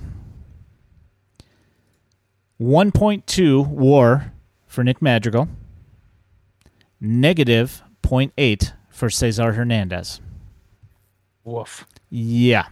So you have a full two war advantage for Nick Madrigal over Cesar Hernandez in 53 games. That Don't say that too loud because you're gonna get the you're gonna get the Nick Madrigal drum beaters uh margin. hey, here. you know what? Um, I'm not uh, one of those, uh, you know, Nick Madrigal uh, truthers or uh, stands, if you will. Um, I think that he's a talented baseball player. Um, I think that he has a future in baseball. I think he will continue to hit. Um, he's not going to be, you know, I think I think that the Cubs uh, got a good player, and between him and Nico Hoerner, up the middle, that team's going to be very solid in the infield for years to come. Now, and I and I felt that his skill set with the White Sox was needed and was very complementary to what this team already had. Now that said, two years in a row, season-ending injuries. I mean, technically, he still came back in, uh, you know, 2020, but you know, for the most part, it was it was a long injury, and then he ended up having surgery on it after the year last year in 2020, in between 20 and 20 and 2021. Um, so, you know, uh, I guess uh, on Nick Madrigal, um, I will give him an A for this season because two WAR in 53 in 53 games. Um, he looked more comfortable this year than he did last year. Uh, he could hit a couple home runs. Um, yeah, he might have got to that ten. I, I don't think he's getting to 10 this year, but you know, he would have hit five or six have. probably, you know? He might have. I'm I'm saying he might have. I'm gonna give the kid the benefit of the All doubt. right, all right, all right, fine. uh, you know, in Wrigley with the training with you know with the training wheels home runs, he's going to hit ten. I mean, that's pretty much a no doubter that he's going to hit ten with those with that stupid basket with hanging off the wall. basket. Yeah. And uh, you know, boost. He's also going to get some extra base hits because he's going to hit it and it's going to go into the ivy out there and he's going to get doubles because somebody's going to lose the baseball and I can't find it. Hold the you know? hands up. Yeah. So, uh, I mean, obviously, uh, incomplete season, um, but to me, I think Magical was nay. I thought he did uh, a fantastic job, and I think that the the thing that he did this year was uh, he added momentum to an already rolling vehicle. You know, if something was going on, he got on base. He kept the inning moving. If there was nobody on base and he's leading off, he started the motion. You know, he did he did all the little things uh, as far as a hitter goes that you want out of a guy with a skill set such as his. But that said, you know, you look around the league and you see the other second baseman. You see Semien hitting 45 home runs. You know, you see uh, Altuve hitting, you know, 35, 40 home runs, whatever the heck that that guy hit.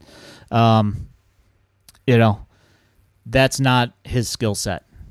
However, uh, I think that uh, you know, for what I expect out of a guy like Nick Madrigal in 53 games, I think that he, I think that he did that. Well, you know, like you said, he was a 1.2 WAR uh, in those 53 games. You know, if that were to hold true, and he were to be still a member of the White Sox, and let's say he played, you know, another 100 games, we can kind of round that 53 down to a third. And so, if you multiply that by three, you're looking at, you know, a- again, close to a, a Almost a four. player. Yeah. So, yeah, uh, you know, I would have taken it, but uh, you know, there were other moves that uh, the team thought they needed to make, and uh, unfortunately, uh, Nicky Two Streaks was part of that uh, that plan to make those moves. So, you know, it's neither here nor there now at this point. Yep, doesn't matter. Uh, Xavier, what do you think? I'm, I'm think you guys are right on the grades. Um, and injuries, injuries seem to be what we're worrying about with a, a range of players. And as Ian said, he's not a, a stand, but I, I actually really like Nick Madrigal. Uh, as a guy who's about his height, I like to side with my fellow shorter shorter greats, and uh, I I think I'm biased in this setting just because uh, I was able to speak with uh, two of his coaches a little bit in the past, Pat Bailey, and then um, even though he didn't work with him a ton, um, what's his name? I'm blanking on the other guy's name, but um, just hearing about what they thought about him and the kind of player he is, uh, it, it made me hurt to see him go. But that move was a move that needed to be made, and second base is now something that the White Sox have to figure out because Glaring hole. there's I don't know what they're trying what they have really. They don't have much. So it's got they gotta step it up with someone. Yep. Uh, organizationally, uh, second base, um, until I see differently, um, including the Cesar Hernandez move, uh, guys that were actually on the team uh, after uh, after the trade deadline, and uh, for what they did. Um, Cesar Hernandez is getting an F minus. Um, he did absolutely nothing that he was brought here Oh. to do. Uh, his glove, he made a couple of nice plays, um, but and he hit a couple. Really of, big errors. he hit two home runs at uh, you know against the Cubs. Hooray, way to go! Um, that was piling on on a game that was already way out of hand. Um, Right. You know, with the second home run out of those, and you know, basically beating up on a tomato can that had no players left on it anymore at that point. Um, did not hit. Uh, had like you had mentioned, uh, had a couple of really big errors uh, in key spots. Um, yeah, just n- not nearly enough. You know, it was uh, what he did with Cleveland to get him that trade value. It was like he went in the exact direction, the opposite way, back to the way he was in May and April before uh, he had that huge June and early July to bring his stats up, where he just went on an You absolute know, tear. You know, the White Sox have had guys they brought in who have performed and done well. Uh, it, it just seems like such a White Sox thing. The White Sox go bring in uh, him and uh, Craig Kimbrel, and they Trimble. they they played like the way uh, Alonso and Edwin played. Uh, they they had Oh. enough value the previous seasons, and they looked like maybe they could contribute a little bit. Nope, we're getting the end of the career garbage from you guys. Yeah, I just threw up on my mouth a little bit. Yeah, the uh, the Cesar Hernandez move uh, did not work out. In fact, I would say it was absolutely disastrous as we lost Connor Pilkington as well, and uh, he had just started to pitch well and had just seemed to figure out his command issues and had t- added a couple of ticks on his fastball. He's left-handed, and uh, we traded him for a uh, proverbial uh, proverbial bag of balls. Uh, because Cesar Hernandez was hot garbage, uh, basura, um, pretty much one of the worst uh, deadline acquisitions this team has ever made. Absolutely brutal. So With the two grades, it might re- realistically it balances out. it's a low. Yeah, it's a C. It- it's I don't even think it's a C really. I think if it's a, a zero type of F, uh, it's a it's in the D range. It- it's not even. It's, It's it not even there. an F. Yeah, it's still an an F because the the issue was is So that bad. Not only did they give up somebody who looks like he could now be promising, and he's probably going to be pitching for Cleveland either next year or the year after that, starting against the White Sox, befuddling us because he is a left handed uh, control pitcher with lots of movement. So he is going to absolutely screw the White Sox.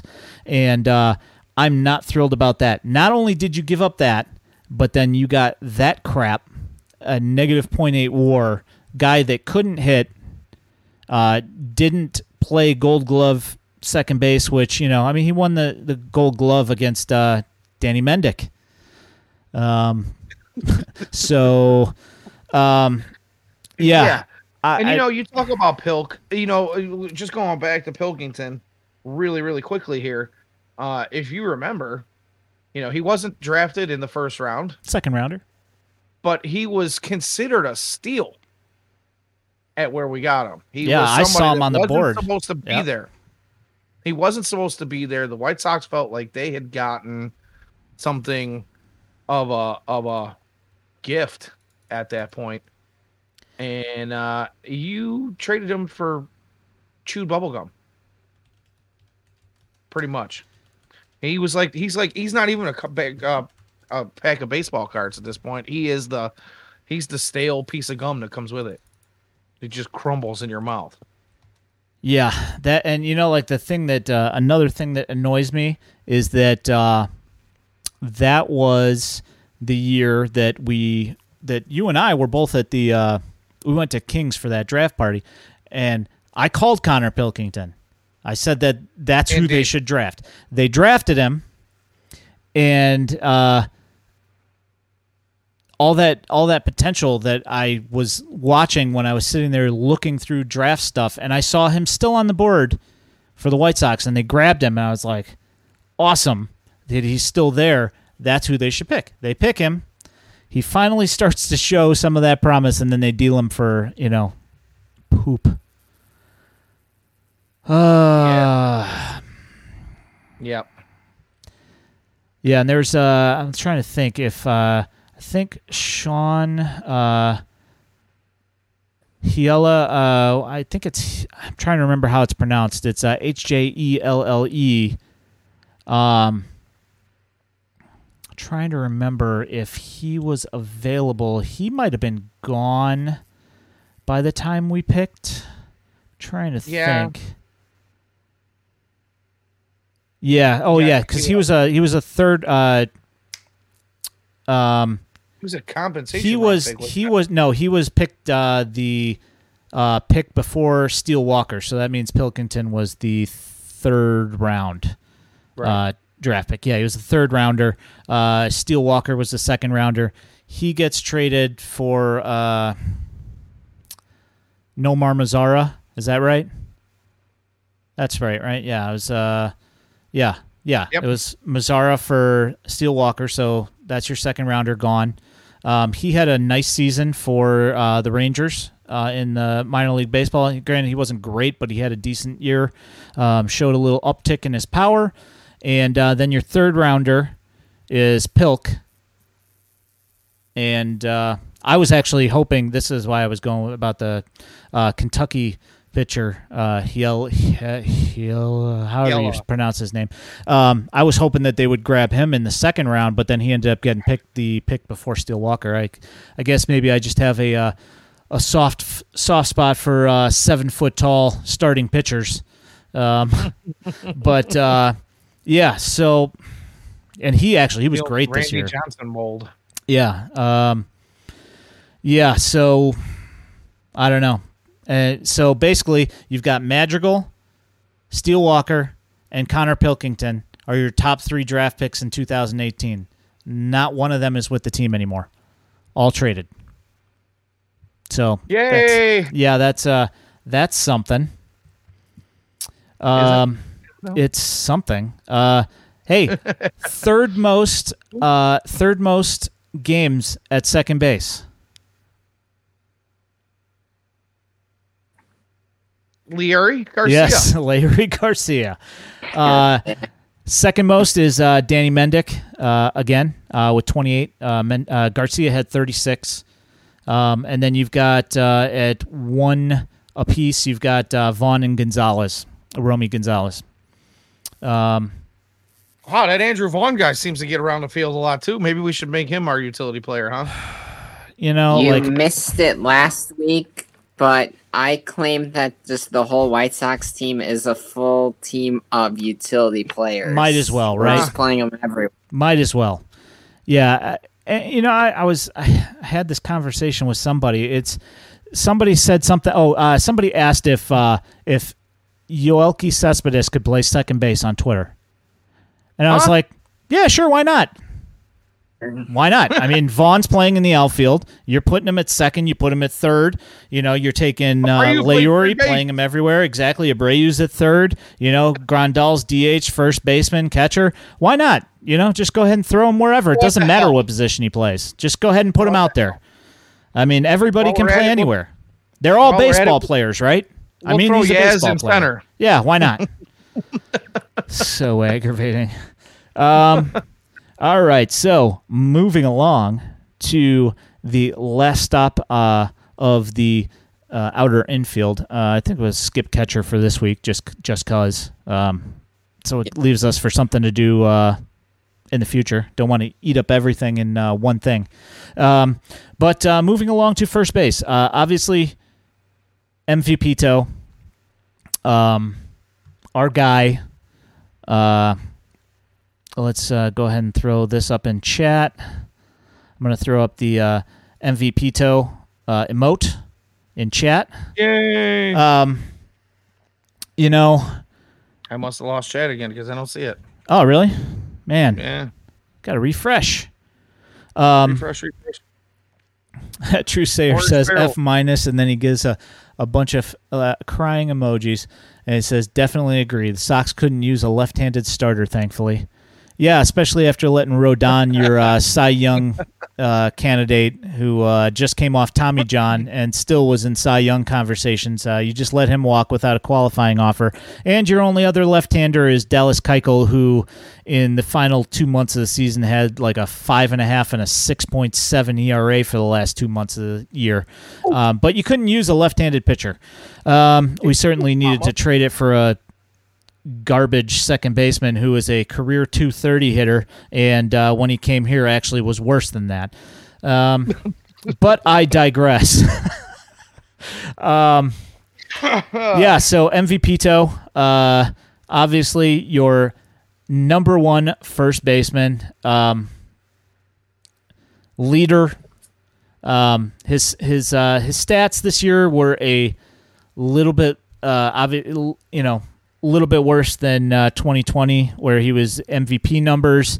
Um, full 162 uh, he tends to have uh, a little bit more slumps which he didn't have in the 60 game season this year uh, his June uh, June swoon I guess we could say.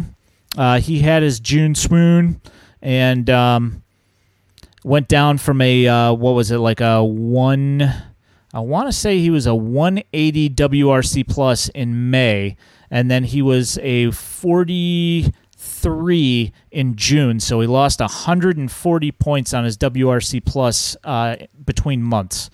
Um, so that right there, that month destroyed his numbers for the season. Um, Yeah, he also had a tendency to, uh, you know, when he he had a tendency to disappear even after the swoon was, you know, quote unquote Yep. over. Uh, he had a tendency to uh, show up in games that were already well in hand, and uh, you know, pile on, which uh, you know, he- he- this is one of those moments where if you look at the numbers and the stats, they don't really tell the whole story. And I know there's a lot of guys out there that are going to call us stat nerds, you know, stupid because uh, you know, I watched the game. I But, watch it uh, with my eyes. Yeah, I watched the game with my eyes.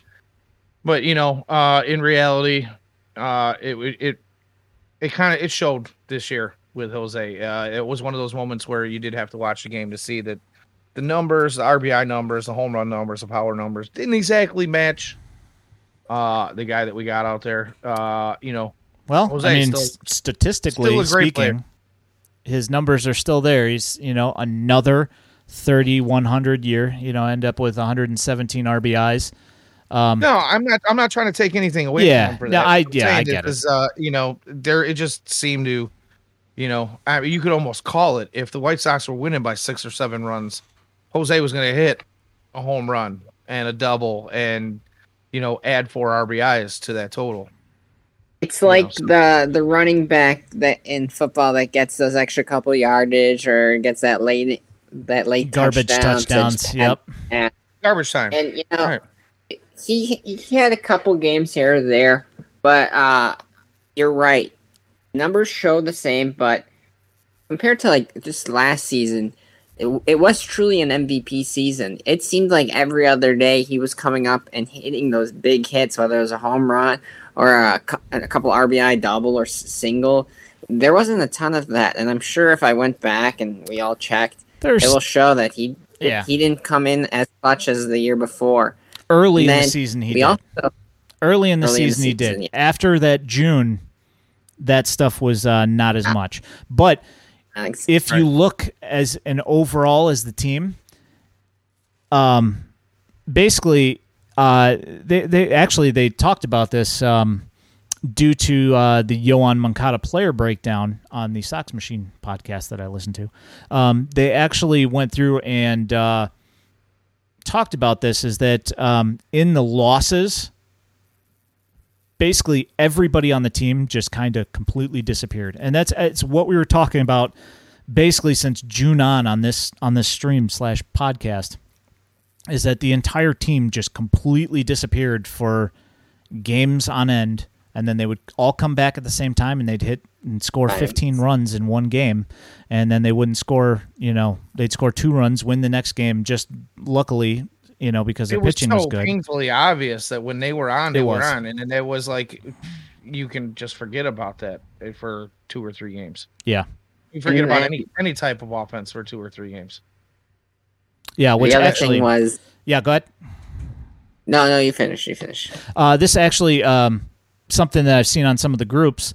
Uh, you know, to talk about that uh, and the fact that we've been talking about this since June of the entire team disappearing for a while is that I saw it in one of the groups somebody bringing up that uh, and I think it was an article I forget on which site but there's a site uh, somebody wrote an article um, about Rick Hahn's presser the other day where his statement was we had six good months of the season followed by four bad days referencing the playoff appearance against Houston. And basically, the gist of the article and of what we've been saying since June is that if he thinks that they had six good months of baseball and then just happened to have four stinkers at the end against the Astros, if that is the reality of how they are assessing this season and watching this offense, we have major issues in the front office if that is is if that's their evaluation of what happened. Because mm. we've been talking about this for months on end about how the team just disappears. And it showed up in exactly the same as all season in the playoffs where they played one good game really good scored a ton of runs so if you look on in the aggregate the the four games yeah, they averaged like what like the exact same team it yeah, was since they scored like five runs a game. What's the break. problem? But then you look at it and you see that they get you know shut out and they score one run and you know then they score you know a bunch of runs one game. Uh, anyway, continue on, Xavier. Uh, another thing with Abreu's numbers, obviously we talked. Uh, everyone mentioned his getting hit hit by pitches a lot. Another uh, career high in there, but uh, career high in ground ground into double plays. We saw a ton, and it was the last year came in clutch. Uh, this time he uh, killed clutch situations by a handful of those. Definitely came uh, when the White Sox did not need those to happen. Yeah, the uh, the double play and this was, epidemic. I think, if, and I think that was a, a, a problem with a lot of players on this team, but Abreu obviously led the league there. Yeah, well, I think Aloy probably led the league in uh, ground into double play percentage per at bat. Uh, I would almost, I you know what? In fact, now that I'm saying this, I am going to go and research this and find out. But I am 100% sure that Aloy is absolutely going to lead the league in GIDP, GIDP. percentage. Yes. There's no way that he can't lead the league in grounded to double plays. There's no way in percentage to his, you know, in ratio to his at bats. There's no way. Um, so overall, uh, first base, uh, I will say B. Um, probably B minus actually because uh, the way I'm looking at it is that Abreu overall, yes, did still put up numbers. However, as we have mentioned, he's done some rally killing. He has uh, done some absolute uh, Houdiniacs for a month at a time. And anybody that loses 140 points of WRC plus uh, in between two different months, um, 140 140 points of WRC plus in between May and June. Absolutely astounding. Uh, there's no way that you could get anything more uh, than a B minus in that category. Uh, you know, in an overall ranking, in my opinion.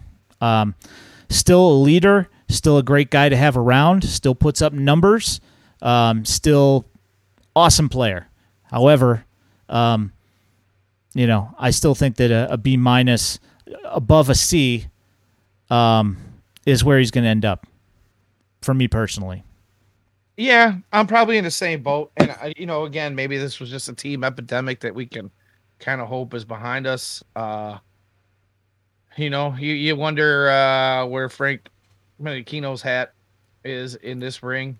Uh, you know, uh, there was a uh, there was a team wide issue with uh, you know, like we've been talking about, just disappearing for games at a time. We say that, but they were like fourth in offense in the major leagues. Des- Well, despite yeah. the despite the ground balls and the disappearing for times, they were still ranked fourth, I believe, in Major League Baseball in total offense. So I, I you know, like the fact that they have games at a time where they're disappearing. How much of that do you want to blame on Frank Menechino? Oh, and I don't. I just think it's a team approach thing. Uh, Yeah, which I mean, he should be the guy who's perpetuating that, right? Well, uh, yeah, okay. I, I but I just wonder if it's a it's a there seems to be a mental uh miscue in there somewhere because how do you show up so strongly in, you know, a handful of games where you're putting up 10, 12, 15, 16 runs and then not do anything for 3 or 4 games after that? How do you not continue to ride that emotional high of of, of showing out like that? And okay, I'll put part of it on on Menechino. I'm going to put part of it on the players, but I think when it comes to the mentality of a team, you have to kind of look at the leader and say where's the disconnect and you know uh you you you're in the job you're in the position of manager and you have to manage not only the game, but you have to manage all these different personalities and all these different types of players, and you have to keep them in that group. And I, again, I, I don't want to. I, I don't know. I, I think a lot of it rests on uh, a sleepy, uh, inanimate, you know, it, it it does. I mean, let's let's be honest with you. The guy looks like he's half asleep. And you know, we said this about uh Ricky Renteria a bunch last couple of seasons, but uh TLR just he I don't know. Where's his energy? And why are the what you know, if he brings some energy, then maybe the team feeds off of that. There there was just no energy. The the, the dugout didn't look the same this year as it did in the last two seasons You know, before that, I- where you these know- guys were jumping around, playing, having a good time. It just there was a different feel, different energy. I don't know. You know, Maybe- with maybe Hamilton, with but- Hamilton and uh, and Goodwin in the dugout, uh, with uh, you know, I, I felt like there were times where there was that camaraderie.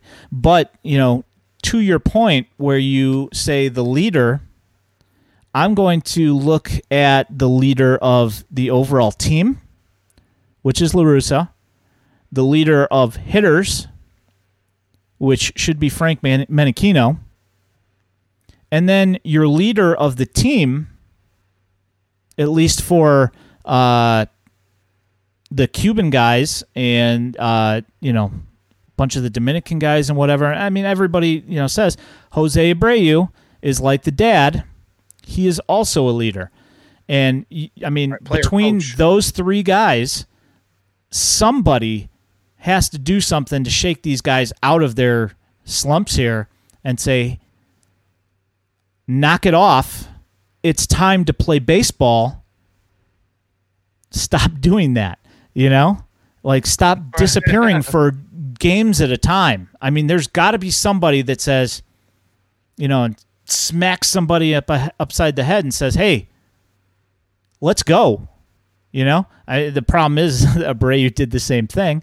You know, I think that like you almost need like somebody like uh, a Castellanos or somebody like a Correa, somebody who's not afraid to get vocal and in people's faces, you know, to get people rolling.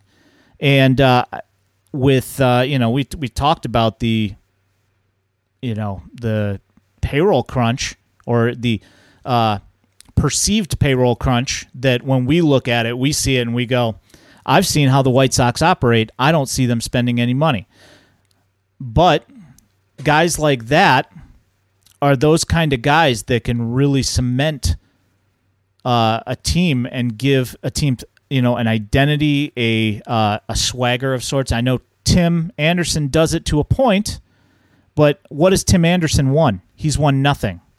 You know, I mean, I guess Nick Castellanos really hasn't won anything either, but uh, that guy's you know fiery. It's kind of like that thing like they were looking to do with that Adam Eaton signing is get somebody who had won something that has like a little bit of fire. The misguided, stupid part of that signing was that it's Adam Eaton, and people don't like Adam Eaton, regardless of you know what anybody else in any chat's going to tell you. Oh, it doesn't matter. Everybody's fine with Eaton. He never did anything.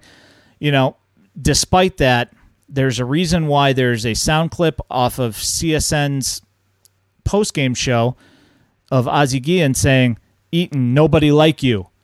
And the fact that, you know, Todd Frazier wanted to punch him in the head repeatedly and doesn't want to have anything to do with him, and they almost got into a fist fight at first base. I mean, there are also allegations from Arizona saying that people didn't like Eaton. Yet you sign him because he's got that fire and he just won the World Series. You want to get, you know, you want to get your your guy in there. Uh, the problem is is that he's a a, a perceived d bag by a lot of people, and uh, and his body was breaking down. So, you know. Yeah. Oh, you know, I got a question. Uh, anybody whose uh, nickname is Spanky. Spanky. Hey, Mike LaValliere, man, come on now. Uh, all right. Uh, Truthsayer uh, says in uh, in chat saying dropping Pito down in the order might need to be considered next season.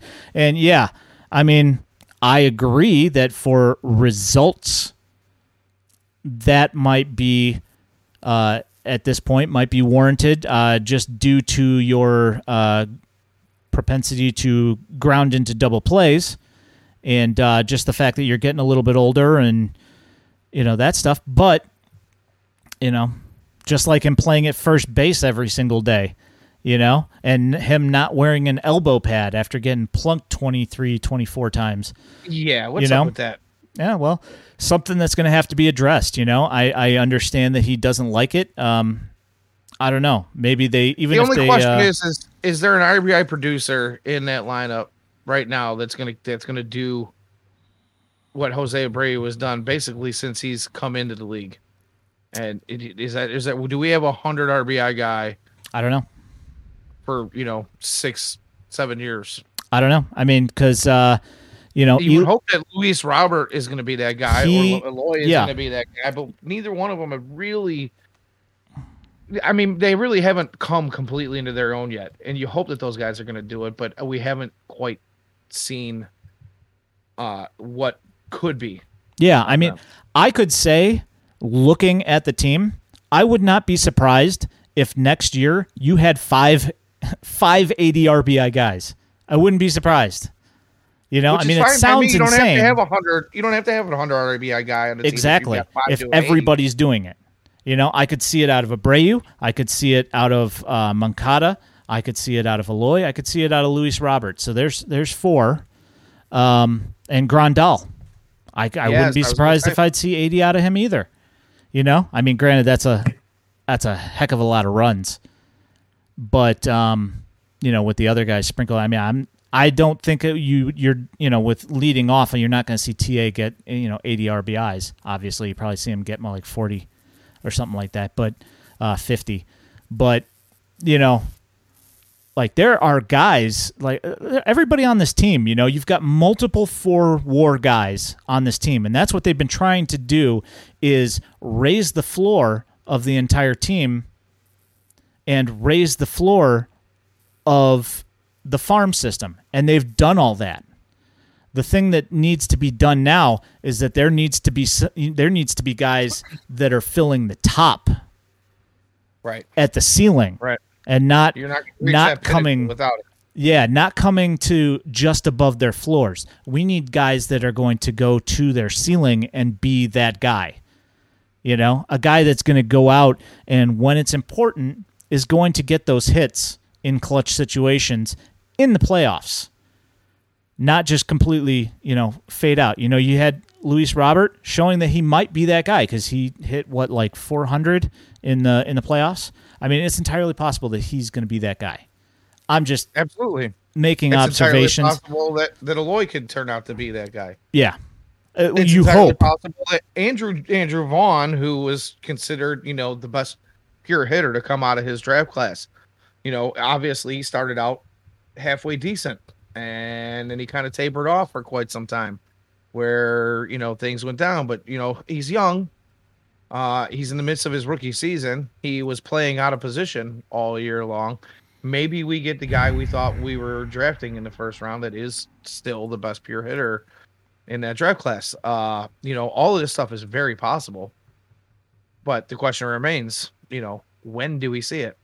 And when does it all come together at the right time? And it, you know, uh you mentioned a, a, a Nick Castellanos type of guy or, or Carlos Correa type of guy coming in and being that spark plug. Um, I would love nothing more than to see either one of those guys come to the South Side. Correa probably not going to happen because Probably going gonna Detroit. bundle of money, And he's probably Yeah. going to Detroit to go hang out with his buddy AJ Hinch. right? And we're going to see a lot of him if Yep. that's the case. And he's going to beat us like a drum for like So 30 games a year. oh Lord, let's not let's not let's not put our you know the cart before the horse. Uh, you know what uh, though? I mean, it's been said for months now that Correa was going to end up in Detroit after this season when he was done in Houston. oh, I'm not talking about him. I'm not talking about him not going to Detroit. What I'm saying is, you know, beating our drums. Hey man, you know. he is he has always hit us well, and uh, he is just uh, he's a nuisance, man. And uh, you know we we've talked we talked about this uh, coming into the season this year is that uh, we knew it wasn't going to be this year, but Detroit's going to become a problem, and uh, they're gonna Oh, they're gonna be a, a good team, as is probably Kansas City. You know, it's going to be the uh, Indians are probably going to be, uh, you know, garbage for a little gonna- bit of time. What's they're that? going to be bottom dwellers for a while. Yeah, I mean, and and the Twins, you know, I don't know. We'll see where they go. I mean, they were. I don't know how they were as bad as they were this year, but uh, they were terrible this year. Um, I, I think that they might slot in like somewhere around like a, a, th- a third place, fourth place, uh, you know, normal thing with the White Sox, uh, Tigers taking up one and two, and then Royals coming up in uh, two three area maybe in fourth spot, you know, uh, in the next couple of years, and uh, it's to be ha- that's going to be something like the you know, like has been said for years now, the window of contention has opened, and they need to uh, take advantage of that window opening. And, you know, we took advantage of it this year to take a weak division. Not we. I'm not on the White Sox. But the White Sox did enough to sleepwalk through the division uh, in the last couple of months. Uh, it, that's it's not going to be like that going forward. You know, No, because let's be honest, if Detroit plays the way they did from May on, they're right there with the Sox at Yep. the end of the year. Yep. They're right there at the Sox at the end of the year. The Sox and the and the and the and the Tigers pretty much played nearly the same type of baseball from the end of May. Yeah, I think the White Sox ended up from that from that May period. I think the White Sox ended up. Uh, I think they ended up being even, but only because the Tigers were so incredibly bad in that first uh, month and a half month and a half. that yeah. that's why it balanced out. Um, the White Sox still ended up being better and having better win percentages every month, I think, uh, over the Tigers. But yes, I agree with you. I'm just saying. I'm not saying that they would have finished with the same record, but they would have been It's going to be closer. nearly as competitive. Yeah, and maybe. especially if they go and they make a couple of uh, free agent signings this year, you know, and replace some of the trash cans that they have out in the field with with actual baseball players. Uh, you know, one of which likes to beat a trash can, but we won't go there. A, yeah. So uh, yeah, including the manager.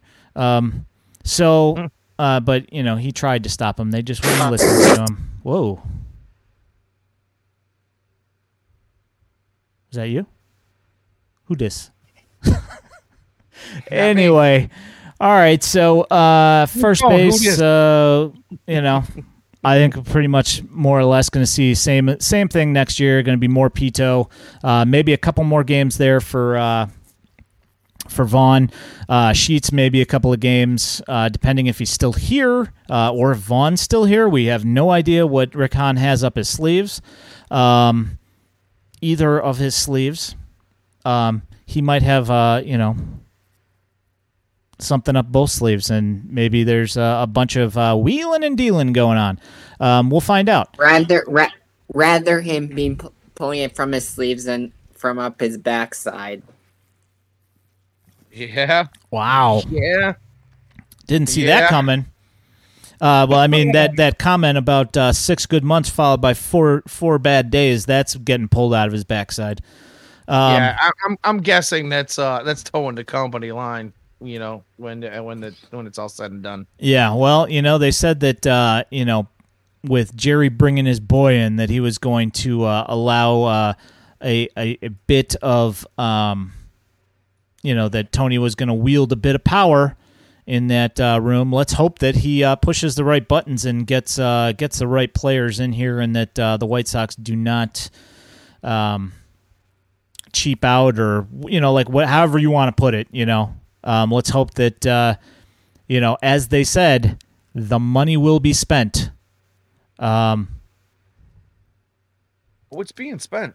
yeah, I mean you know So are the players. The players are being spent. yeah um, yeah I don't Yeah. know No, I love wheeling and dealing and the chaos of free agency, but th- this is a very crucial time for the White Sox. it is And I, I just hope they don't mess around because uh, the chances now to really just cement, get theirs in before everyone else comes pounding at the door.